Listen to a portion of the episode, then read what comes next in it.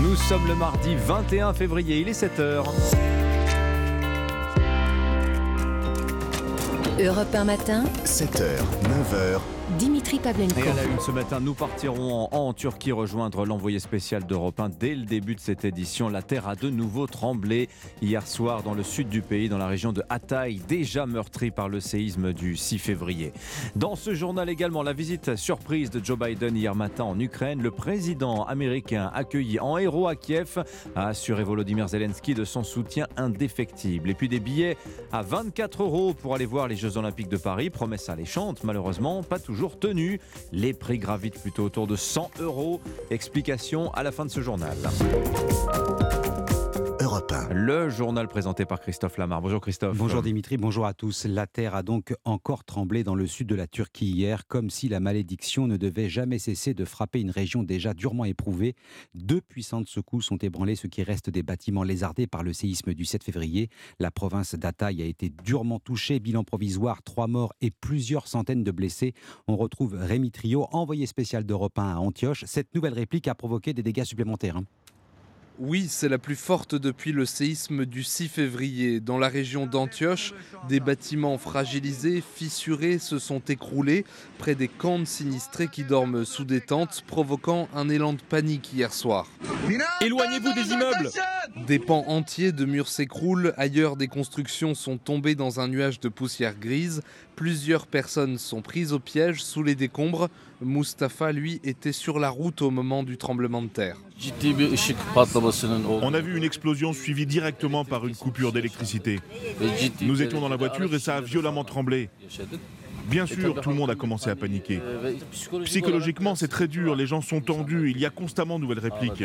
oluyor. Des séismes à répétition, plus de 6000, la plupart de faible intensité depuis 15 jours, car le sud-est de la Turquie est parcouru par plusieurs failles au croisement des plaques tectoniques arabiques, anatoliennes et eurasiatiques. Rémi Trio, envoyé spécial d'Europe 1 en Turquie. La secousse a été fortement ressentie dans le nord de la Syrie. Pas de victimes pour l'instant. Les autorités parlent d'une cinquantaine de blessés. Joe Biden est donc arrivé à Varsovie en Pologne quelques heures après une visite surprise à Kiev. Joe Biden n'a pas le talent oratoire d'un Barack Obama, mais il sait lui aussi manier les symboles. À trois jours du premier anniversaire de l'invasion russe, le président américain a fait une arrivée remarquée dans la capitale ukrainienne. Il promet 500 millions de dollars d'aide militaire supplémentaire. Aucun engagement en revanche sur la livraison d'avions de combat ou de missiles longue portée. Direction Kiev, où nous attend l'envoyé spécial d'Europe 1, Nicolas Tonev. Nicolas, cette visite a mis du baume au cœur des Ukrainiens. Oui, au-delà des annonces, évidemment, bienvenue en termes de nouvelles livraisons d'armes, hein, avec d'autres lance-roquettes HIMARS et des systèmes antimissiles. Euh, cette visite crée ici comme une vague de bonheur sur la ville, hein, des sourires quand la question est posée. Que pensez-vous de cette venue? Eh bien, il y a de la joie exprimée spontanément, euh, comme par Natalia Vladimirovna. C'est joli tout ça. On a de toute façon, euh, si Biden est là, il est là, ça veut dire qu'à bientôt on gagne. Victoire, c'est fini, c'est parti. Pour nous, c'est ça. Pour nous, c'est ça. Peu- À bientôt, on, gagne tout. C'est pour nous, c'est donner force plus fort. On est plus fort. On n'est pas pensé qu'il vient ici. Mais s'il vient ici, il est trop fort. Et ça veut dire que nous sommes aussi. C'est nous donner courage pour le vivre, vivre bien. Joe Biden est reparti dès la mi-journée et ce moment de grâce prend donc fin très vite, avec la crainte dans les états-majors ici d'attaques massives russes aux missiles dans les jours à venir. Nicolas Tonev, envoyé spécial d'Europe 1 en Ukraine. La Chine se dit très inquiète d'un conflit qu'elle estime désormais hors de contrôle. Pékin dément les accusations américaines sur son intention de fournir des armes aux Russes. Au contraire, nous continuerons à promouvoir le dialogue, affirme le ministre chinois des Affaires étrangères. Il est 7h04 sur Europe 1. Saluer la France qui se lève tôt tout en lui réclamant de travailler davantage. Emmanuel Macron est à Ringis ce matin. Un déplacement sur fond de réforme des retraites contesté par une majorité de l'opinion, du rayon boucherie en passant par les volailles. Le président interpellé plusieurs fois sur ce dossier, il a justifié et défendu le passage aux 64 ans. Bah, C'est pas compliqué de se dire que quand on regarde, on a, de moins, on a moins d'actifs qu'il y a 20 ans, on a plus de retraités et on vit plus longtemps. Donc c'est pas vrai de dire qu'on peut garder les mêmes âges, ça marche pas, ça marche pas cette affaire. Et donc, non mais donc faut le faire de manière progressive, c'est ce que le gouvernement enrichi du débat parlementaire permet de faire. Et ensuite, il faut dire on différencie. Et donc les gens qui commencent à travailler très tôt, on appelle les carrières longues, les gens qui travaillent la nuit avec du froid, avec des charges, on prend en compte ces différences dans le calcul. Mais dans l'ensemble, les gens savent que oui, il faut travailler euh, un peu plus longtemps, en moyenne tous, Parce que sinon, on ne pourra pas bien financer nos retraites. Emmanuel Macron, il y a quelques minutes sur le marché de Rungis. On sera avec Arthur Delaborde du service politique d'Europe 1 dans le journal de 8 heures. Il suit le chef de l'État depuis ce matin à Rungis. Ah oui, avec petite Charlotte sur la tête, évidemment. Tiens, on reste euh, sur le sujet des retraites, décidément inflammable pour s'intéresser à l'emploi des seniors. Un peu plus de la moitié seulement des 55-64 ans travaillent, même si on, constate, on constate pardon, une amélioration statistique. Décrocher un CDI correctement rémunéré reste compliqué, même dans certains secteurs en tension, comme la restauration par exemple. Seule solution, l'intérim, et ça marche. Reportage à Marseille du correspondant d'Europe 1, Stéphane Burgat. Passé 50 ans, Laurent Lamotte l'a ressenti, son âge est devenu un frein. J'ai toujours travaillé en CDI, moi. J'ai jamais eu de problème avec mon âge. Et le dernier restaurant que j'ai fait en Carbondie, bon, on cherche des jeunes, quoi. Il m'a rendu service, en fait. euh. Et depuis deux ans maintenant, Laurent trouve à la fois des opportunités et de la flexibilité avec ses missions d'intérim dans un secteur en manque de main-d'œuvre, la restauration, que Daniel Plazzi, bientôt 60 ans, retrouve lui sur le tard. Heureusement qu'il y a encore quelques seniors en forme. Effectivement, les jeunes ne veulent plus le faire. J'ai fait ça entre 20 ans et 27 ans. Je suis revenu à ça, ça me convient et ça me plaît aussi. Ce qu'on vous demande déjà, c'est de sourire, moi ça me plaît. Le contact avec les gens, j'adore ça. Et puis ces profils de seniors sont très intéressants pour les employeurs, constate le directeur de l'agence d'intérim Victory, Jean-Philippe Carmona. vont apporter une sagesse, une connaissance qui est formidable en fait. Je sais pas si le- les cheveux blancs font quelque chose, c'est juste leur métier, leur savoir-faire et leur savoir-être qui est indispensable dans ce métier-là. Cette agence d'intérim qui compte pas moins de 20% de seniors dans ses fiches. Marseille, Stéphane Burgat, Europe. Alerte à la saturation des urgences à Grenoble, rien à voir avec le Covid. L'hôpital déborde de skieurs blessés sur les pistes en cette période de vacances scolaires. Jean-Jacques Baniachemi est le chef du service des urgences traumatologiques de l'hôpital sud de Grenoble. Cette année, comme la neige est extrêmement dure, il n'y a pas eu de, de véritable sous-couche. Et donc, quand euh, les patients tombent sur euh, la neige, c'est comme s'ils tombaient sur la glace. Ils font des fractures du col du fémur. Et les fractures du col du fémur chez les personnes jeunes, il y en a plus cette année que l'année dernière. On a depuis euh, début janvier quelque chose comme 450 accidentés de ski euh, qui sont arrivés aux urgences euh, de l'hôpital sud. L'année dernière, on était à peu près à 400 à la même période. Et la saison est loin d'être terminée. On a ce qu'on appelle une queue d'attente pour les blocs opératoires qui est énorme, très problématique pour les prendre en charge. Et ça fait que même les cliniques privées ont un peu du mal. Et donc, je suis obligé d'élargir un peu cette entraide avec d'autres régions, et notamment Lyon. Jean-Jacques Baniachemi, chef des urgences traumatologiques à l'hôpital sud de Grenoble, il répondait à Romain Biteau. Marche arrière toute pour le panier anti-inflation du gouvernement. Bercy serait prêt à y renoncer face à la levée de boucliers de la grande distribution. Le projet prévoyait d'établir le prix le plus bas possible sur toute une gamme de produits de première nécessité, mesure qui a tout du risque technocratique avait lancé le patron de Carrefour, Alexandre Bompard. Enfin, des billets à petit prix pour assister aux épreuves des Jeux Olympiques. On vous en parlait la semaine dernière sur Europe 1. L'ouverture de la billetterie et cette promesse de prix abordable, 24 euros pour certaines épreuves. Bah, dans les faits, vous allez voir que ça n'est pas tout à fait la réalité. Ah, et pourtant, les acheteurs tirés au sort y ont cru. Certains ont effectivement pu se procurer un billet à 24 euros, mais sur les 3 millions de tickets, très peu sont proposés à ce tarif. Simon Bortembourg. Tiré au sort pour avoir la primeur d'acheter des places pour les Jeux de Paris, Julien s'est rué sur son ordinateur à l'ouverture de la billetterie. L'enthousiasme est vite retombé. Les places à 24 euros ou même celles à 50 euros, 90 euros n'étaient plus disponibles pour l'athlétisme, la boxe, l'escrime, le basketball. J'ai pris ce que je pouvais dans un budget assez, assez restreint. J'ai sélectionné l'haltérophilie qui était la seule activité à 24 euros et du hockey sur gazon. J'en ai plus pour 155 euros. Et pour certaines disciplines comme l'athlétisme ou la natation, les prix s'envolent. Sophie en a fait l'amère expérience. Minimum 700 euros par personne pour assister aux compétitions, c'est de la folie. Quoi. Mais l'heure où sont les places à 24 euros promises à l'ouverture de la billetterie, Axel May, journaliste au service des sports d'Europe 1. C'était le principe du premier arrivé, premier servi lorsque vous êtes tiré au sort. Donc euh, forcément, euh, les personnes qui sont passées au début ont plutôt pris des places à 24 euros. Euh, et ensuite, euh, bah, ça va crescendo au niveau des prix. Une deuxième phase de vente débutera le 15 mars prochain. Simon Bourtambourg. Merci beaucoup, mon cher Christophe. Euh, Dans 10 minutes sur Europe 1, l'édito écho de Nicolas Bouzou.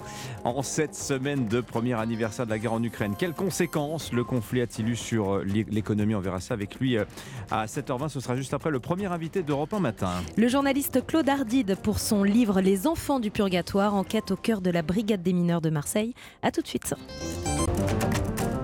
7h, 9h. Europe 1 matin. Europe 1 matin, 7h12. Dimitri Pavlenko, vous recevez ce matin le journaliste Claude Ardide pour son livre Les enfants du purgatoire. Oui, bonjour Claude Ardide. Bonjour. Bienvenue sur Europe 1, ce livre que vous allez nous présenter.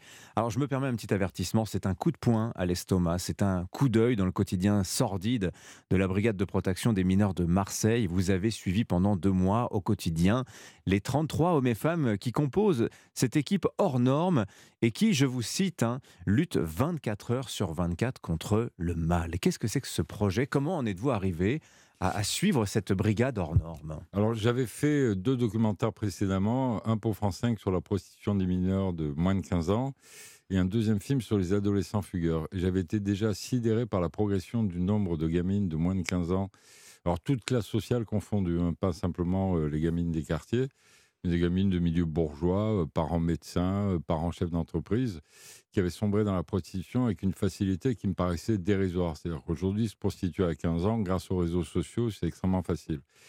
Mais pour se prostituer, il faut fuguer. Et donc, euh, j'avais vu aussi au sein des brigades des mineurs de Paris, de Marseille, qu'il y avait des dizaines de milliers de, de gamins, souvent de 14, 13 ans, 12 ans, qui fuguaient. Hmm. Et donc, je me suis dit, je vais m'intéresser au travail de la brigade des mineurs. Et c'était plus facile de travailler à Marseille pour des raisons d'acceptation, euh, d'intégration. Et donc, euh, tous les matins, euh, très tôt, à 7h30, j'arrivais au troisième étage, un couloir, 30 mètres de long, 10 bureaux, 33 flics, euh, essentiellement des femmes, moyenne d'âge 40 ans, des femmes déterminées, très, très humaines, très drôles, un Oui. humour colossal. Et vous les décrivez comme des urgentistes de l'enfance, Oui, finalement. parce que en fait, elles sauvent des vies en permanence, que ce soit des bébés. Moi, j'ai assisté à un nombre incalculable d'affaires de bébés secoués, dont un est mort euh, quelques jours après que je sois là. J'avais assisté à l'audition. Un nombre incalculable en l'espace Oui, de deux mois. hein. Oui, oui. c'est-à-dire que vous avez cinq affaires de bébés secoués. Moi, je ne m'attendais pas à ça. C'est un phénomène nouveau. C'est pas un fait divers, c'est un fait de société. Il y a des parents qui pètent les plombs pour différentes raisons et qui secouent leur bébé. parce. Cinq que affaires mat- par jour? Non, pas par jour. Non, en deux mois. Ce Ouais. qui est déjà beaucoup. Ah oui, en deux mois, ouais, il, y pardon, a ouais. 500, il y a 500 affaires de bébés secoués en France qui devient, c'est plus un fait divers, c'est un fait de société. Donc quand vous assistez à, des auditions, vous voyez des parents qui pleurent parce qu'ils ont secoué leur bébé, le nombre d'inceste- d'inceste, d'affaires d'inceste auxquelles j'ai assisté pendant deux mois, avec euh, des pères, des grands-pères, et parfois même des femmes qui, euh, qui agressent sexuellement leur- leurs enfants, euh, vous vous dites quand même c'est assez terrible, la société va très très mal. Ouais. Et alors, vous vous exprimez bien, euh, vous vous faites le porte-voix de, de- de ces hommes, de ces femmes très courageux.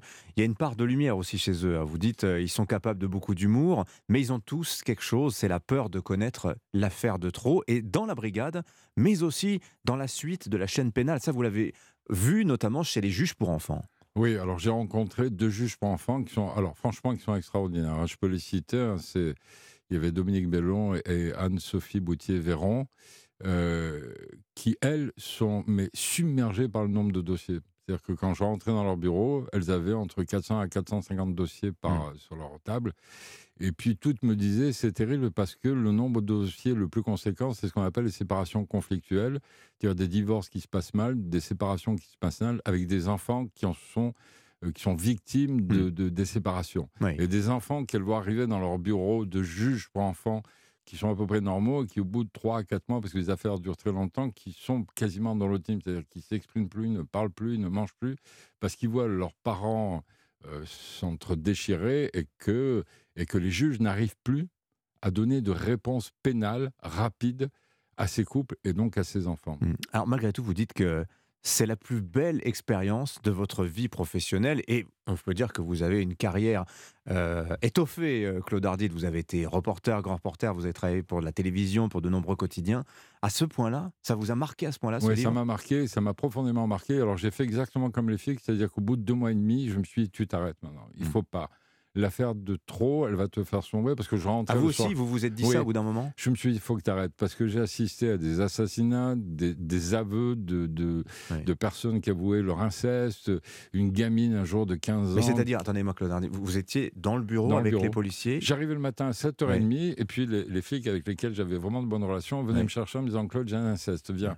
Claude, j'ai euh, un père qui a balancé son gosse par la fenêtre. Claude, viens, on va, on, on part euh, chercher un mec qui a tenté d'assassiner euh, sa femme, etc. Donc moi j'étais sur le qui-vive et de- d'un bureau à l'autre, je passais de, j'étais dans une espèce de, de machine à laver, mais avec des femmes qui, même quand elles partaient avec le gilet pare-balles, avec le, le- le brassard, en se disant on va peut-être euh, chercher un agresseur, on ne sait pas comment ça se passait, elles le faisaient avec, le sourire, elles chantonnaient presque, elles me disaient allez viens avec nous, on y va. Je dis attendez les filles, on va se calmer, euh, moi je sais pas où je vais.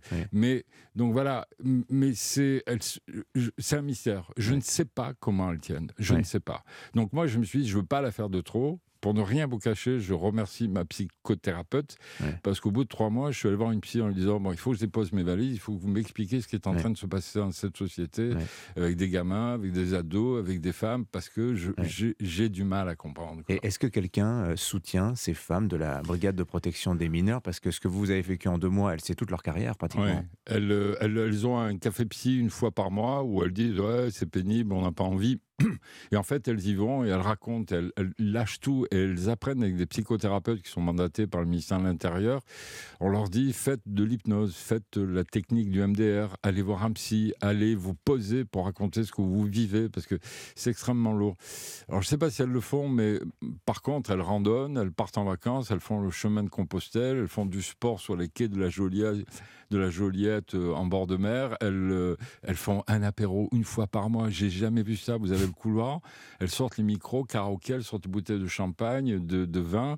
Elles chantent des trucs de dingue. Et pendant deux heures, c'est une espèce de folie à laquelle j'ai assisté. Moi, j'étais là, je me disais, mais c'est pas possible. Et puis, et puis, puis on rit, quoi. C'est ça qui les sauve. Voilà, ça c'est la part de lumière. C'est pour ça que vous parlez de purgatoire et non d'enfer, parce que Ouais, c'est pas encore tout l'enfer, pas.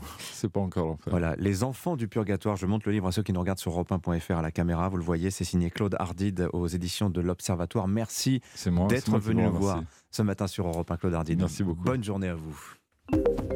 Dimitri Pavlenko, votre matinale info sur Europe 1. 7h19, notez une date importante dans vos agendas. Vendredi, Europe 1 enfile ses habits de lumière. J'espère que votre smoking est prêt, Dimitri. Nous allons vous faire vivre une journée spéciale, 48e cérémonie des Césars.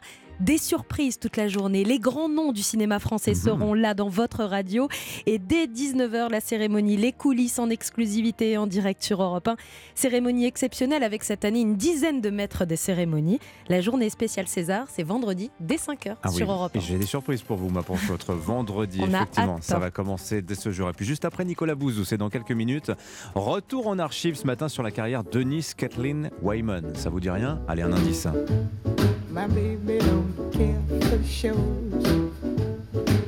Nina Simone, évidemment, elle aurait eu 90 ans aujourd'hui. C'est dans un instant. Tout de suite, retrouvez l'édito écho avec Chronopost, leader de la livraison express. Alors avant Nina Simone, Nicolas Bouzou pour l'économie. Bonjour Nicolas. Bonjour Dimitri, bonjour à tous. Voilà, la guerre en Ukraine a démarré Mm. il y a 362 jours. Est-ce qu'on peut dire que le conflit a changé l'économie mondiale, Nicolas? Absolument, pour moi c'est très clair. hein. Le professeur d'économie à Harvard, euh, Danny Roderick, évoque ce qu'il appelle le productivisme. Alors ce qui veut dire, c'est qu'au fond, jusqu'à la décennie euh, 2010, les interventions des États, les politiques économiques des États visaient à stabiliser l'économie quand les choses n'allaient pas, quand il y avait des problèmes de revenus par exemple, on donnait de l'argent aux ménages pour qu'ils dépen- pour qu'ils dépensent davantage. Mais au fond, la pandémie, le réchauffement climatique et surtout la guerre ont amené les États à s'intéresser directement à la production. Et d'ailleurs, aujourd'hui, on est en fait dans une économie de guerre qui ne dit pas son nom. Regardez ce qui se passe avec les semi-conducteurs. Aujourd'hui, qu'il s'agisse de la Chine, des États-Unis ou de l'Europe, en réalité, les États subventionnent la production de semi-conducteurs. Et je pourrais multiplier les exemples. On produit aujourd'hui des munitions comme on a produit des vaccins euh, il y a euh, deux ans. Euh, tous les pays veulent se réindustrialiser pour gagner de l'autonomie. Et comme souvent, d'ailleurs, le mouvement est né aux États-Unis et l'Europe suit. Alors on dit que c'est peut-être la fin de la mondialisation. Est-ce que vous êtes d'accord avec ça, Nicolas? Non, c'est pas la fin de la mondialisation. Le commerce international reste très dynamique, mais euh, la géopolitologue Alice Ekman parle de bimondialisation. Et cette notion me paraît extrêmement juste. Ce qu'elle veut dire, c'est qu'aujourd'hui, on a une sorte de mondialisation entre amis. Euh, au fond, euh, on le voit bien, l'Europe essaie de se passer des hydrocarbures euh. On produit nous-mêmes nos semi-conducteurs. Au fond, la mondialisation, la petite mondialisation européenne, c'est Mhm. désormais les États-Unis et euh, les pays européens. C'est ça l'horizon économique de la France. La mondialisation entre amis, comme on commence à dire aux États-Unis. Bon, et l'Europe dans tout ça, finalement, euh, on voit qu'elle n'a pas si mal résisté. A priori, on évite la récession cette Ouais, il n'y a pas eu euh, d'effondrement. On a vu une résilience extrêmement forte des chaînes de production. hein. Les entreprises savent s'approvisionner quand il y a des difficultés, quand il y a des embargos, quand on manque euh, d'hydrocarbures. D'ailleurs, je vous ferai remarquer que les prix du gaz sont euh, retombés euh, à leur niveau euh, d'avant-guerre. On commence à le voir sur les chiffres de l'inflation qui se stabilisent et on imagine que l'inflation va un peu diminuer. Non, la vraie difficulté, le vrai défi pour nos économies, c'est ce que l'on pourrait appeler en France la quoi qu'il en coûtisation, c'est-à-dire le fait qu'on dépense énormément d'argent. On a dépensé énormément d'argent pour la crise sanitaire, on a eu raison. On dépense aujourd'hui énormément d'argent pour euh, se réarmer et pour faire face aux dommages économiques de la guerre, on a raison. Allez, je peux pas m'en empêcher. C'est absorbable uniquement si on travaille plus. Ah bah tiens, Comprenne qui pourra. Ça me rappelle quelqu'un, tiens. Merci beaucoup, Nicolas. Bouzou. Bonne journée à vous. 7h23. C'était l'édito écho avec Chronopost. Chronopost, le leader de la livraison express et partenaire des entreprises françaises. Rendez-vous sur chronopost.fr. Europe 1 matin. L'essentiel de l'actualité, le rappel du le journal permanent sur Europe 1, Alban Le Prince. Emmanuel Macron s'en remet au bon sens des Français. Le président est à Rungis ce matin. Premier contact direct avec les Français depuis le début de l'année. Et il persiste. Oui, il va falloir travailler un peu plus longtemps, mais il faudra aussi un vrai débat sur le travail. Et c'est justement au nom du travail qu'Elisabeth Borne a promis hier de porter dans la loi l'accord conclu entre syndicats et patronat sur le partage de la valeur. Il prévoit d'étendre à toutes les entreprises de plus de 11 salariés les dispositifs d'intéressement ou de participation. 40 ans après son apparition, une troisième personne a vaincu le sida. Celui qu'on appelle désormais le patient de Düsseldorf n'a plus aucune trace du virus après avoir bénéficié d'une greffe de moelle osseuse. Et puis neuf mois après le fiasco de la finale de la Ligue des Champions, Liverpool et le Real Madrid se retrouvent ce soir en huitième allée. Coup d'envoi 21h à suivre en direct en intégralité dans Europe 1 Sport. Voici le général de Gaulle. Pour la première fois, un clone d'animal adulte, une brebis. Et maintenant, écoutez Yuri Gagarin. C'est le premier jour de l'euro. Europe 1. 7h24, c'est l'heure du jour où votre plongée quotidienne dans la boîte à souvenirs d'Europe 1 matin. Bonjour Lord d'Autriche. Bonjour Dimitri, bonjour à tous. Ah, ce mardi, la chanteuse noire américaine Nina Simone aurait eu 90 ans, mais elle nous a malheureusement quittés il y a 20 ans, en 2003. Vous revenez, Laure, sur la carrière de Nina Simone. Elle fait son apparition à Paris sur les planches de l'Olympia. Nous sommes en mars 69. Oui, et Nina Simone chante dans l'émission d'Europe 1 Musicorama le 25 mars 1969. Hello.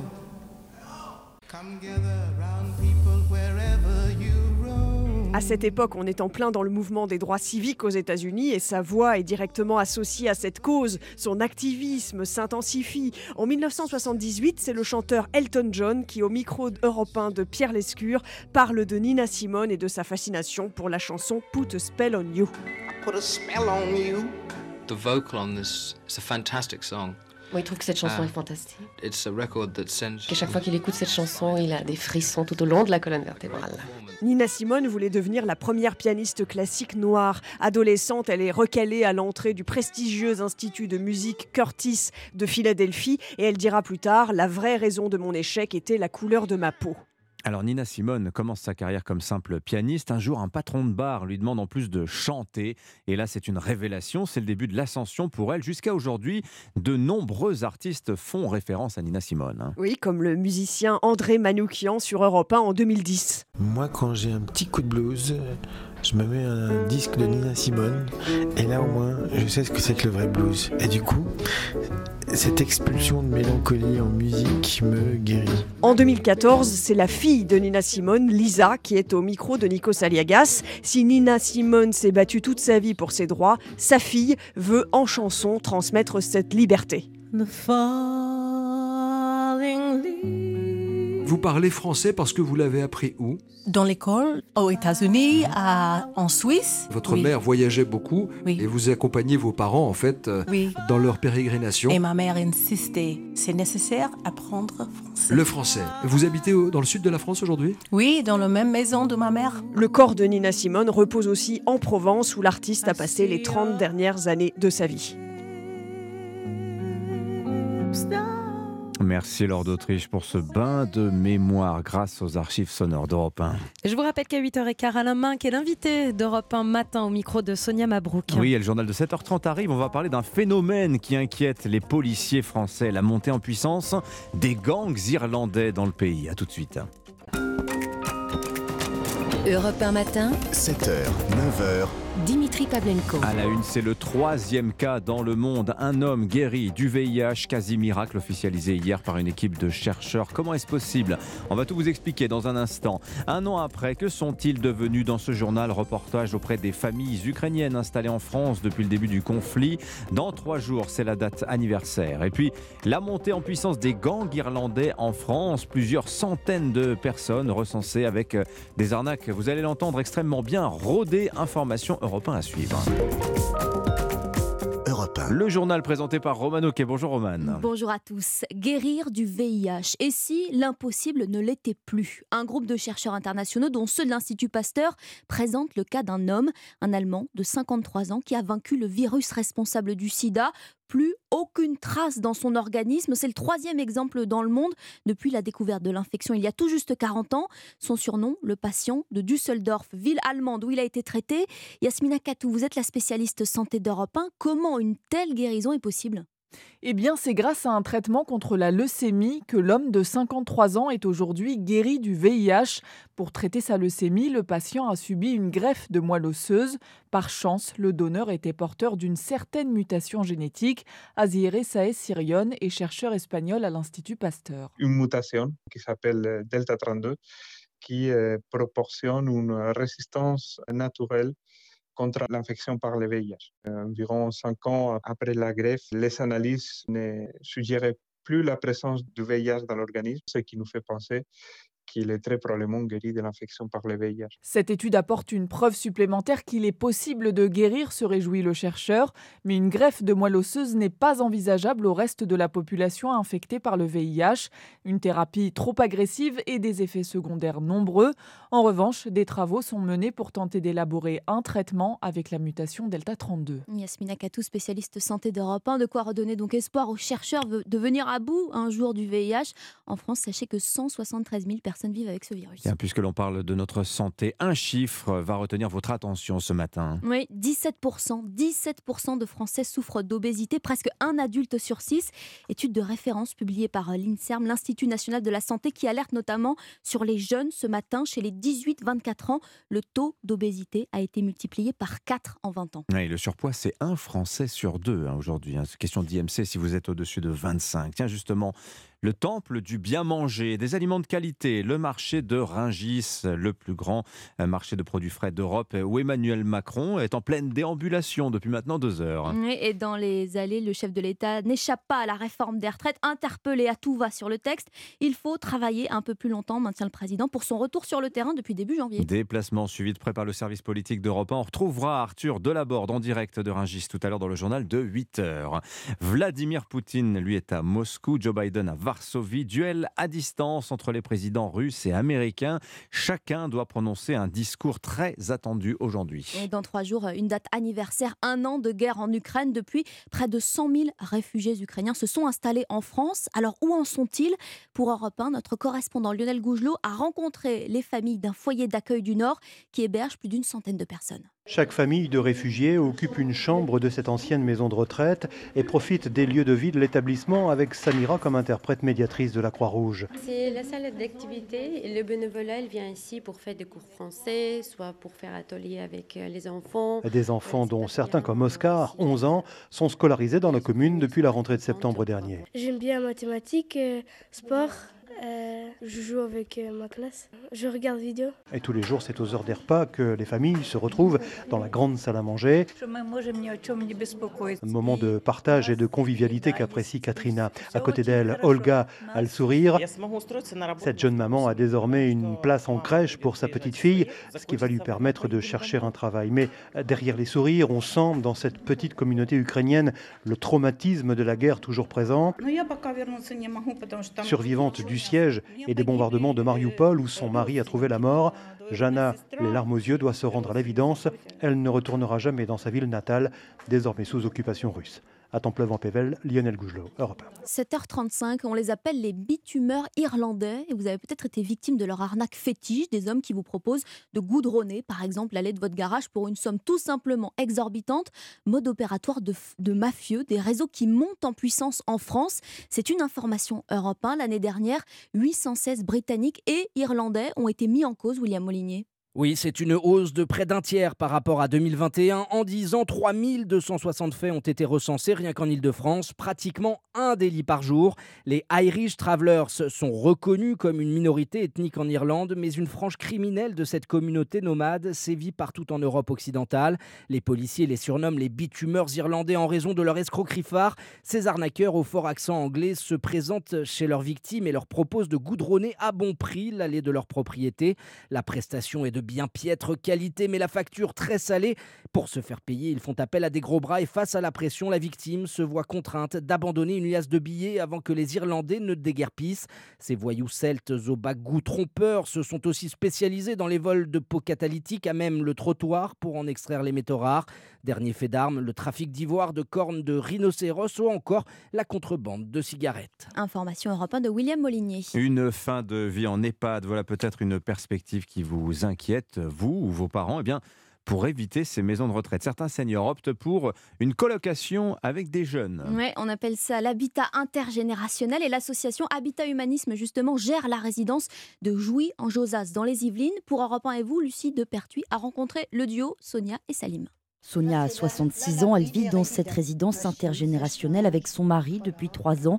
Pour cette retraitée, pas question d'aller en EHPAD. J'ai pas envie d'aller en maison de retraite, ça, niet. Parce que ici, on est très très très bien, quoi. Pour l'instant, non. Un piano, une télévision, des jeux de société, tout laisse penser à une colocation ordinaire. Pourtant, ici, l'âge des colocataires varie de 24 à 92 ans et leur quotidien est bien rempli. Nous faisons du sport, nous marchons, on discute de tout. On forme vraiment une famille. Je me sens moins isolée, vraiment moins isolée. On chante ensemble le mercredi. Puis Salim, il chante bien. Salim a 32 ans et au-delà du chant, lui aussi, il trouve son compte. C'est le partage d'expérience, d'expérience de vie en fait. Ça c'est très intéressant, c'est enrichissant. Ça permet en fait de se reconstruire, d'apprendre des uns et des autres. C'est un échange, c'est un partage. Il existe en France 50 résidences intergénérationnelles de ce genre, offrant aux personnes âgées une alternative aux maisons de retraite traditionnelles. Reportage Europe 1 et vous de Lucie de Pertuis. Tu ne marcheras jamais seule. La devise des supporters de Liverpool et les Reds en auront bien besoin ce soir. Qu'est-ce qu'ils disent là You never walk alone Exactement, en anglais ça donne ça. C'est Tu pas- ne c'est marcheras jamais seul. ouais. En tout cas, ce soir, huitième de finale, Dimitri allait contre le Real Madrid, excusez du peu, match de Ligue des Champions aux airs de revanche d'ailleurs. hein. Leur dernière rencontre, souvenez-vous, c'était Ah oui, en c'était la finale. finale. Eh oui, La en juin, au. Stade de France. Forcément, ça vous dit quelque chose tant la gestion était chaotique, Lucas Courtin. Oui, et comment l'oublier, cette finale marquée par des problèmes de sécurité avec de nombreux supporters anglais refoulés à l'entrée du stade pour des billets falsifiés. Sur le terrain, le Real Madrid l'avait brillamment emporté 1-0. Un souvenir encore douloureux pour l'entraîneur des Reds, Jürgen Klopp. Je ne l'avais pas regardé jusqu'à ce week-end, une vraie torture. Vous pouvez voir dans ce match à quel point Madrid est expérimenté. Ils ne perdent jamais confiance. C'est en regardant cette équipe dans cette compétition que vous pouvez vraiment en apprendre plus sur eux. Alors cette année, la donne a changé. Liverpool n'est plus aussi tranchant que la saison précédente. Actuellement huitième de Première Ligue, loin des cadors. Les Reds pourraient voir dans cette double confrontation une opportunité de se racheter auprès de leurs supporters. Mais en face, il y a l'ogre madrilène, souvent impérial dans les grands rendez-vous et surtout bien emmené par son capitaine et ballon d'or Karim Benzema. Le Français n'a toujours pas ouvert son compteur de but en Ligue des Champions cette saison et pourrait donc le faire ce soir dans l'emblématique stade d'Anfield où le Never Walk Alone retentira comme à son habitude. Lucas Courtin. Voilà, Liverpool-Real Madrid, ce sera à vivre en direct et en intégralité, évidemment, ce soir dans Europe 1 Sport. Céline Géraud, toute son équipe vous attend à partir de 20h. Bah tiens, à propos de cette affaire de Stade de France, il se trouve que dans l'édito politique sur Europe 1 avec le Figaro dans 10 minutes, on va en parler puisque la question qui se pose, c'est que Gérald Darmanin, en s'emparant de l'affaire Palmade, en proposant la création d'un homicide routier, a peut-être une idée derrière la tête. Faire oublier, par exemple, l'enquête sur le Stade de France. On en parlera avec Alexis Brézet, c'est à 7h53. Et dans un instant, votre page culture, le livre du jour avec Nicolas Caro et les sorties jeux vidéo de la semaine avec Caroline Speller. À tout de suite. 7h, 9h. Europe 1 matin. 7h42, dans un instant, la page culture d'Europe 1 matin. Et oui, le livre du jour, Nicolas Caro. Qu'est-ce que vous cherchez, Nicolas? Le livre du jour, peut-être, c'est ça? Je vous emmène dans le métro, mais on va s'évader quand même. Ah, super. Les jeux vidéo également avec Caroline Speller. Bonjour, Caroline. Bonjour, Dimitri. Bonjour à tous. Moi, je vais vous évader plutôt dans une page d'histoire pendant la Première Guerre mondiale. Allez, à tout de suite. Mais d'abord, Vincent Hervouette. Tout de suite, retrouvez l'édito international avec Chronopost, l'expert de vos livraisons internationales. Bonjour Vincent. Bonjour Dimitri, bonjour à tous, bonjour à toutes, bonjour, à, bonjour au Dimitri. Il en fait des caisses. Mais vous revenez Vincent ce matin sur la visite surprise de Joe Biden à Kiev. Oui, vous savez, pour les peuples, la guerre est une torture, mais pour les princes, c'est un décor et parfois un costume, comme pour Zelensky, Clémenceau dans les tranchées, euh, Staline euh, à la table à cartes, euh, George Bush Jr. sur un porte-avions avec la banderole Mission accomplie. La gravité est photogénique et flatteuse. Il tutoie l'histoire. Alors Kiev est depuis un an the place to be pour un politicien occidental, avec l'œil sur les sondages et le cœur en bandoulière, des valeurs en étendard et le portefeuille à la main? Boris Johnson, le premier, s'y est précipité. Il avait des soucis à la maison avec tous ses apéritifs arrosés en plein Covid. Les autres ont suivi. Emmanuel Macron a pris le train avec Mario Draghi et euh, Olaf Scholz. Le Polonais en a fait autant avec le Slovène et le Tchèque, l'Autrichien, l'Espagnol, le Danois, le Finlandais. Toute l'Europe est passée en file indienne. Ursula von der Leyen y est retournée souvent. La promenade en ville avec Volodymyr a remplacé l'audience avec le pape. Alors cela dit, Vincent, on ne s'attendait pas à la visite hier matin de Joe Biden. Les services de protection du président ne plaisantent pas avec sa sécurité. Hein. Oui, la Maison-Blanche a gardé le secret pour la presse, mais elle a prévenu le Kremlin. Hmm.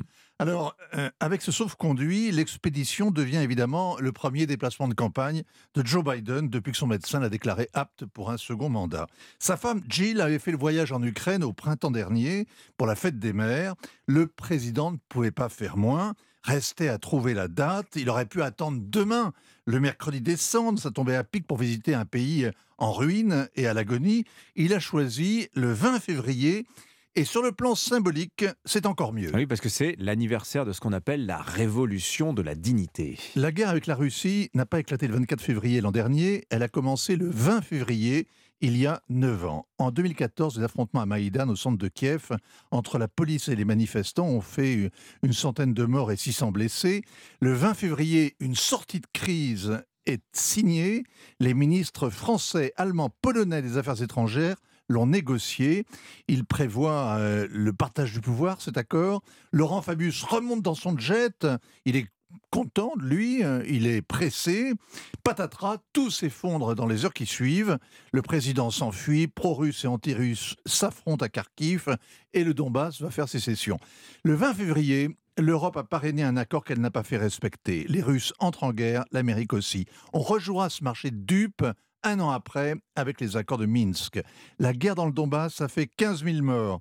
La guerre depuis un an, peut-être 100 000 de plus. Joe Biden a promis hier l'aide américaine, que l'aide américaine allait durer aussi longtemps que nécessaire. Ça veut dire bas les pattes aux Chinois qui veulent dégainer leur plan de paix vendredi prochain. L'Ukraine doit rester le bourbier du Kremlin et le cimetière des ambitions européennes. Voilà, ça c'était le message caché de Joe Biden hier. Signature européen Vincent Hervouette. Merci Vincent. Dans le journal de 8 h tiens, nous serons en ligne justement avec euh, Nicolas Toneff, l'envoyé spécial d'Europe 1 à Kiev. 7h46. C'était l'édito international avec Chronopost.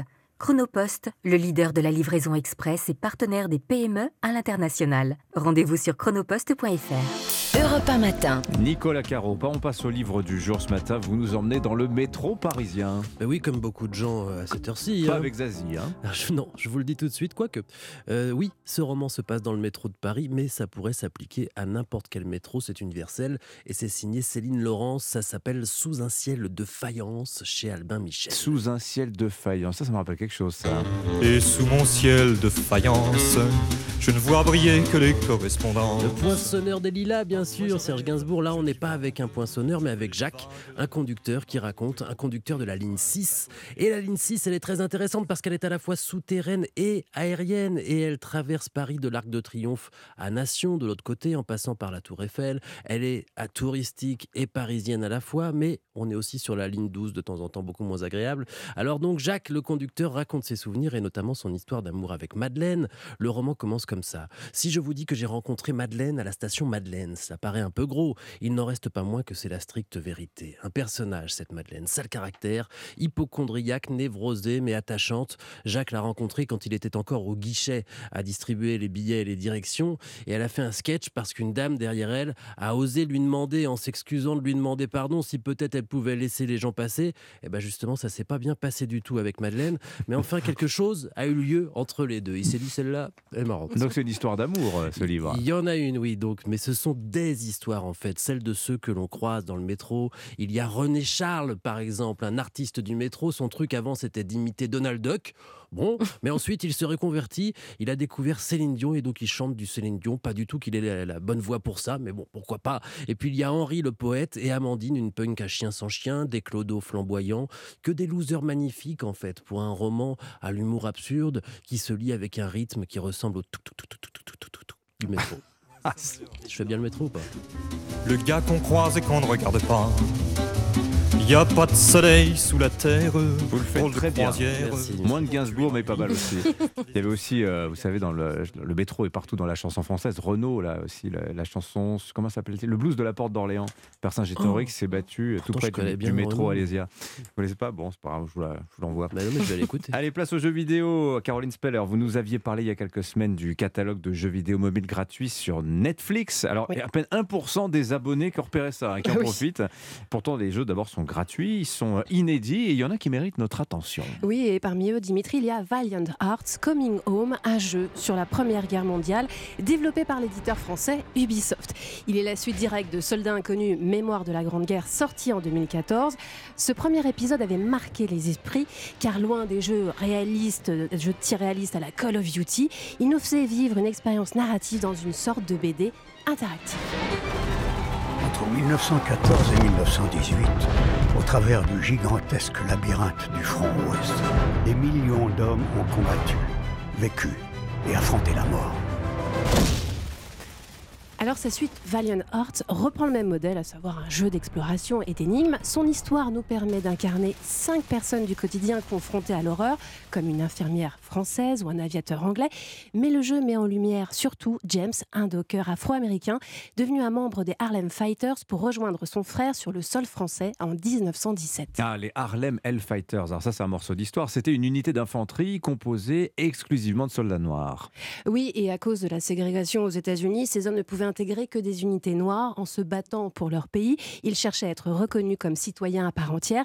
Et en plus d'être des soldats hors pair, ils ont aussi introduit le jazz en Europe. Petit exemple de la Marseillaise façon jazzy à retrouver dans le jeu.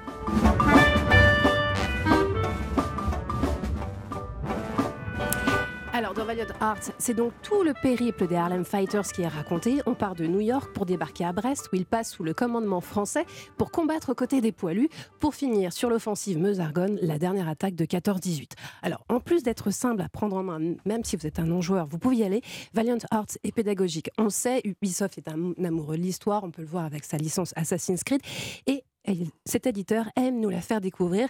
Et si vous aimez les histoires humaines, vous aurez certainement comme moi les larmes aux yeux. La Valiant Arts, les cœurs vaillants en bon français. Merci Caroline Speller. Merci tous les trois. À demain pour de nouvelles découvertes. Dans moins de 10 minutes, le journal de 8 heures. On visitera la première classe de l'Académie de Paris pour élèves à haut potentiel intellectuel. Vous savez, les fameux HPI. Mais d'abord, le journal permanent sur Europe 1, Alban Le Prince. Emmanuel Macron à Rungis ce matin aux côtés de la France qui se lève tôt. Le président le martèle. Oui, il faudra travailler un peu plus longtemps. Il s'en remet euh, au bon sens des Français, estimant qu'il faut aussi avoir un débat sur le travail. Pierre Palmade a signé à résidence, oui, mais jusqu'à quand? L'appel du parquet qui avait réclamé son placement en détention provisoire sera examiné vendredi matin, deux semaines après son accident de la route. Tandis que dans l'enquête sur des soupçons de détention d'images pédopornographiques, une seconde perquisition a eu lieu hier après-midi dans sa maison de Célie-en-Bière. Les Français grossissent. Selon une étude parue hier, sur 10 000 personnes sondées en 2020, 47% d'entre elles étaient en surpoids. Et puis tout juste deux semaines après le séisme qui a fait plus de 45 000 morts en Turquie et en Syrie, la terre a encore tremblé. Hier dans la région, deux nouvelles secousses de magnitude 6,4 et 5,8 qui ont fait au moins 3 morts et environ 130 blessés. Europe matin. 7h, 9h, Dimitri Pavlenko. C'est l'heure de l'édito politique sur Europe 1 avec le Figaro. Bonjour Alexis Brézet. Bonjour Dimitri, bonjour à tous. Après le terrible accident provoqué par Pierre Palmade, Gérald Darmanin a proposé dans le journal du dimanche de créer un nouveau délit d'homicide routier. Alors il veut aussi retirer son permis à toute personne conduisant sous l'emprise de stupéfiants. Alors des vous ont aussitôt dénoncé la dictature de l'émotion. Alexis, est-ce que ce reproche vous semble justifié? Bon, euh, qu'il y ait une bonne dose d'opportunisme euh, dans les mesures proposées par euh, Gérald Darmanin, c'est l'évidence.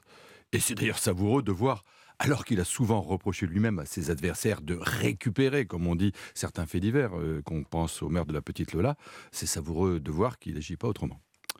Après, est-ce qu'il faut vraiment s'en indigner? J'en suis pas si sûr. Vous disiez dictature de l'émotion. Mais qu'est-ce que la politique, sinon le moyen de prendre en compte justement les émotions des gens et de répondre à leurs angoisses par une délibération collective?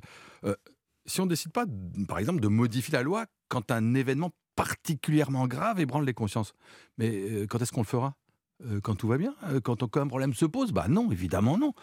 Et après tout, si cette atroce affaire Palmade, dont les développements sordides donnent l'impression de traverser les cercles de l'enfer, si cette affaire est l'occasion de faire progresser dans la classe politique et dans la société l'idée que la consommation de stupéfiants n'est pas finalement un passe-temps si anodin, bah, tant mieux. Et je précise aussitôt que dire cela, c'est pas du tout refuser de voir les, les petits et grands calculs politiques du ministre de l'Intérieur. Ah voilà, je me doutais bien que votre approbation n'était pas tout à fait sans mélange. Je voulais dire, euh, Alexis, que Gérald Darmanin aurait une idée derrière la tête? Bah franchement, elle crève les yeux. Euh, quand il évoque les turpitudes de Pierre Palmade, ou mieux encore, quand il fait pleurer Margot sur le sort du pauvre petit chat qui est passé sous un train gare Montparnasse. Euh, hmm. Vous vous souvenez, Dimitri, de cette scène burlesque Le ministre de l'Intérieur prononçant d'un air grave l'épitaphe du pauvre minet Neko. Oui, parce qu'il s'appelait Neko. Ah, ça veut dire chat en euh, japonais, ah, hein, Neko. Ah, bah, bravo. Devant un aréopage de sommité républicaine, préfet, gendarme, policier, le tout sous l'œil des caméras de télévision mais vous en souvenez. Bon, ben, Gérald Darmanin, évidemment, ne fait pas tout ce cinéma par hasard. Euh, pendant qu'il focalise l'attention du public sur ces importants sujets, et qu'on l'invite d'ailleurs à en parler sur tous les plateaux de télévision, eh ben on parle plus du reste que le fiasco du Stade de France et surtout ses résultats objectivement calamiteux, aussi bien en matière de lutte contre la délinquance qu'en matière de contrôle de l'immigration. De ce point de vue, la diversion euh, fonctionne assez bien. Et, et c'est pas tout.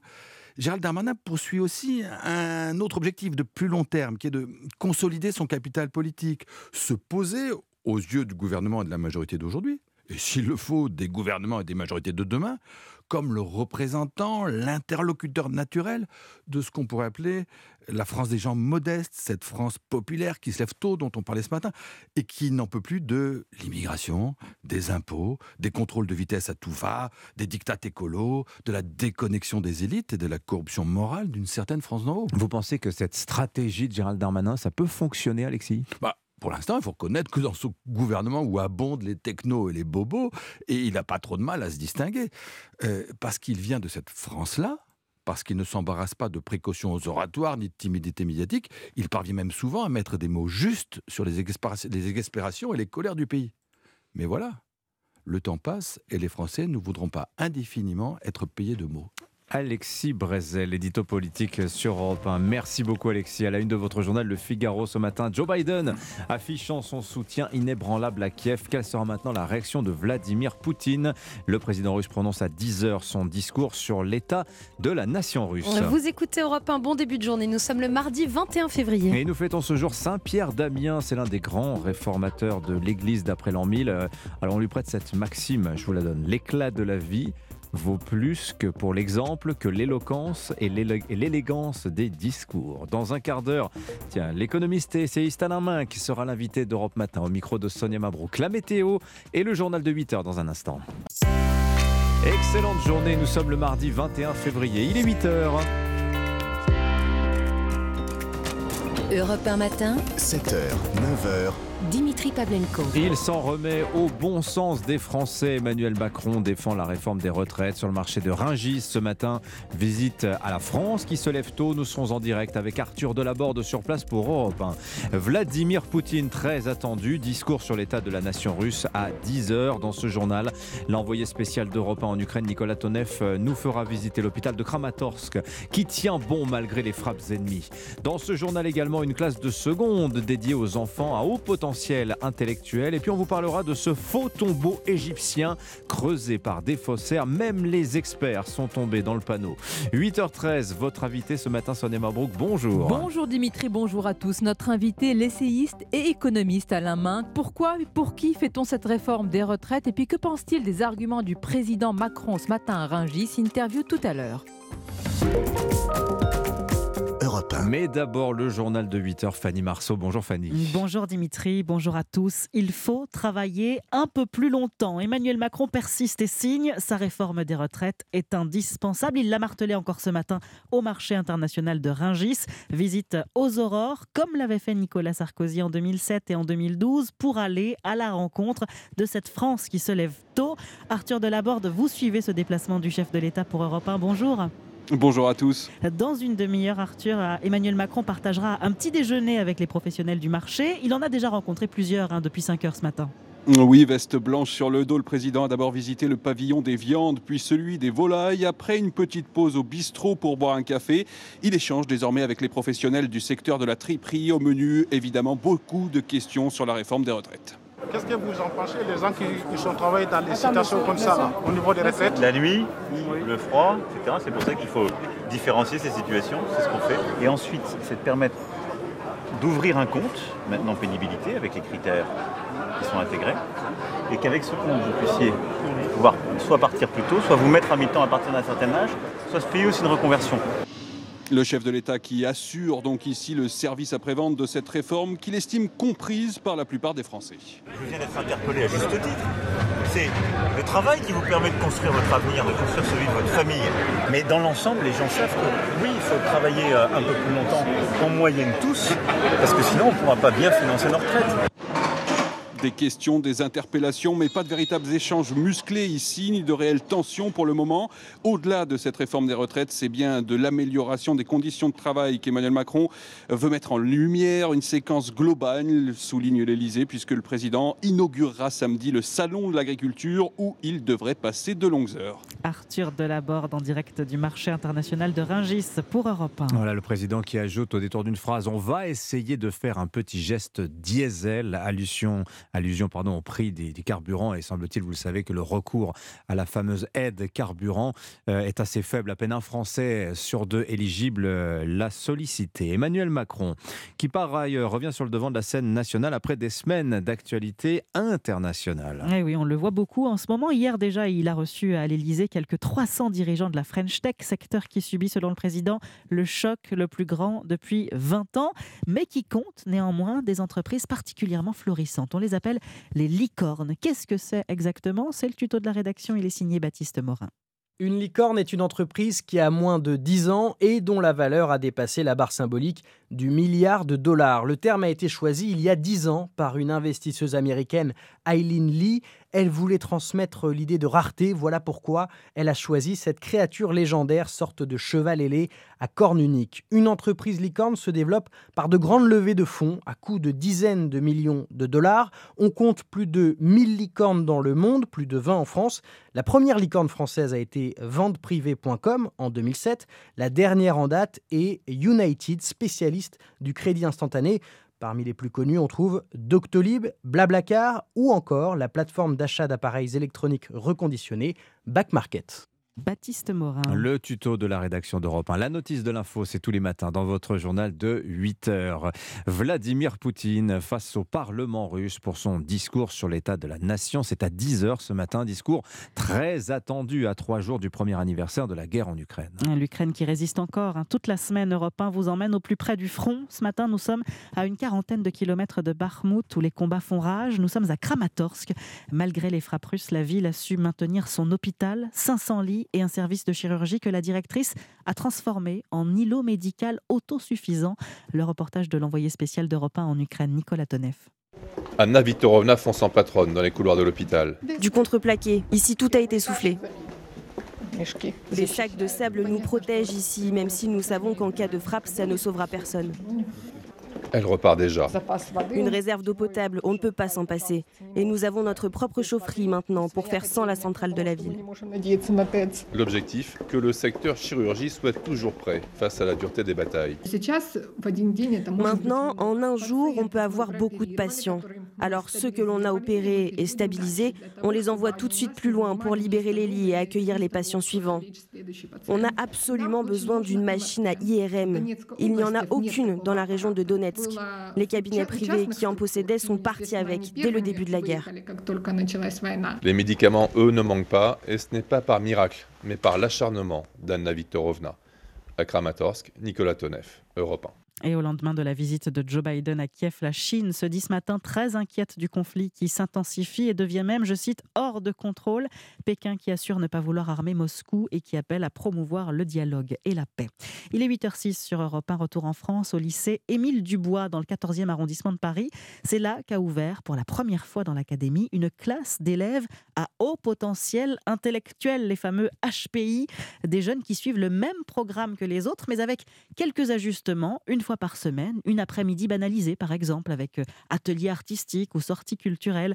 Louise Salé a assisté à ces cours innovants pour Europe un reportage. Un atelier d'écriture pour les nourrir intellectuellement est au programme pendant deux heures. Vous aviez commencé à rédiger des petits scénarios plus ou moins développés. Mais ce n'est pas facile pour la documentaliste Maria Castellano. La concentration est difficile, les élèves s'ennuient rapidement. Ce sont des élèves qui ont du mal à écrire. La pensée va tellement vite que l'écriture, forcément, derrière, elle n'est pas aussi rapide. Mais c'est là où ils sont libres d'exprimer ce qu'ils ont envie de dire. C'est justement ce qu'apprécie Sarah Dune. Elle résume son scénario. C'est sur une relation toxique. C'est inspiré d'une histoire vraie, en l'occurrence euh, la mienne. Cet élève se sent mieux cette année dans cette classe. Il y a une- un vrai souci du bien-être de l'élève. Est-ce qu'il les sent acceptés dans la classe? Pour certains élèves qui ont du mal, ils ont des fois des délais euh, qui sont plus longs. Ça fait du bien pour une fois que nous, on n'est pas à s'adapter, mais que ce soit l'inverse. Vivre avec l'étiquette d'élève à haut potentiel, ce n'est pas simple, complète Jean. Je pense que dans la classe, il y en a beaucoup, moi y compris, qui ont dû se faire harceler euh, au collège ou en primaire. La proviseure Christelle Morin y fait très attention. Ils ont des euh, troubles associés, des angoisses massives qui entravent leur scolarité et ils ne sont pas nécessairement performants. Souvent décrocheurs au collège, cette année leur a permis de se réconcilier avec les études. Un reportage signé Louise Salé. On termine ce journal, Fanny, avec une histoire absolument folle qui nous emmène en Égypte, une immense arnaque aux antiquités. Un faux cimetière monté de toutes pièces pour attirer les marchands d'art. On ne connaît pas encore le montant de cette, escro- cette escroquerie. Marie Jiquel, l'enquête est toujours en cours, mais on en sait plus sur le mode opératoire des faussaires. Les pharaons ont dû se retourner dans leur tombe. En tout cas, cette arnaque ébranle le pays. Certains historiens égyptiens réclament même la peine de mort pour ces escrocs, toujours en fuite avec leur butin, qui ont mis trois ans à monter leur supercherie. Équipée de pelles, la bande d'arnaqueurs a d'abord creusé une cave de 15 mètres de profondeur, puis avec un peu de plâtre, de feuilles d'or, ont façonné des statues, des pots, des vases, reconstitué un cercueil et même recopié des fresques au mur trouvées dans des livres d'histoire mieux recréer l'ambiance Égypte antique. Bref, la parfaite copie d'une chambre funéraire datant d'il y a 3000 ans à faire pâlir de jalousie tout en camon. Et ça marchait, des marchands d'antiquités n'y ont vu que du vieux, persuadés de l'authenticité de ces trésors en toc, achetés au prix fort. Un décor si bien fait que les autorités ont dû missionner des experts sur place pour trancher le vrai du faux. Ce cimetière de pacotille est depuis détruit. Espérons que les archéologues du futur ne se feront pas avoir. On verra bien s'ils se font avoir ou non. Les précisions de Marie Jiquel. Merci beaucoup Fanny Marceau, c'était votre journal. Tiens, information de dernière minute après Joe Biden, c'est Giorgia Meloni, la présidente du Conseil italien, qui est actuellement en route vers Kiev. Ne manquez pas ce soir Liverpool, Real Madrid, huitième de finale aller de la Ligue des Champions. Euh, Match choc, c'est la revanche de la finale de l'an dernier. Vous savez, la fameuse finale Le du Stade de fiasco. France. hein. vous savez, il s'était passé deux, trois petits Ah événements ouais. ce jour-là. Bref, sur le terrain, en tout cas, c'était le Real qui l'avait emporté. Le match Liverpool-Real, c'est ce soir et ce sera dans Europe 1 Sport. Céline Géraud, toute son équipe aux commentaires. Évidemment, dans la prochaine demi-heure, n'oubliez pas les signatures Europe 1. Gaspard Proust aujourd'hui. Ce sera juste après l'entretien de Sonia Mabrouk avec l'économiste et essayiste Alain Minck. À tout de suite. Europe 1. 8h12 sur Europe 1. Votre invité Sonia Mabrouk est économiste et essayiste. Bienvenue sur Europe 1 et bonjour Alain Minck. Bonjour. En visite à, Rungis, face à, la France qui travaille et, et qui se lève tôt, le président Emmanuel Macron a été interpellé sur sa réforme des retraites et il l'a justifié Alain Minck, affirmant qu'il fallait travailler un peu plus longtemps pour bien financer le système, ajoutant que cela va aussi créer plus de richesses pour le pays. Est-ce que ces deux arguments, selon vous, justifient cette réforme?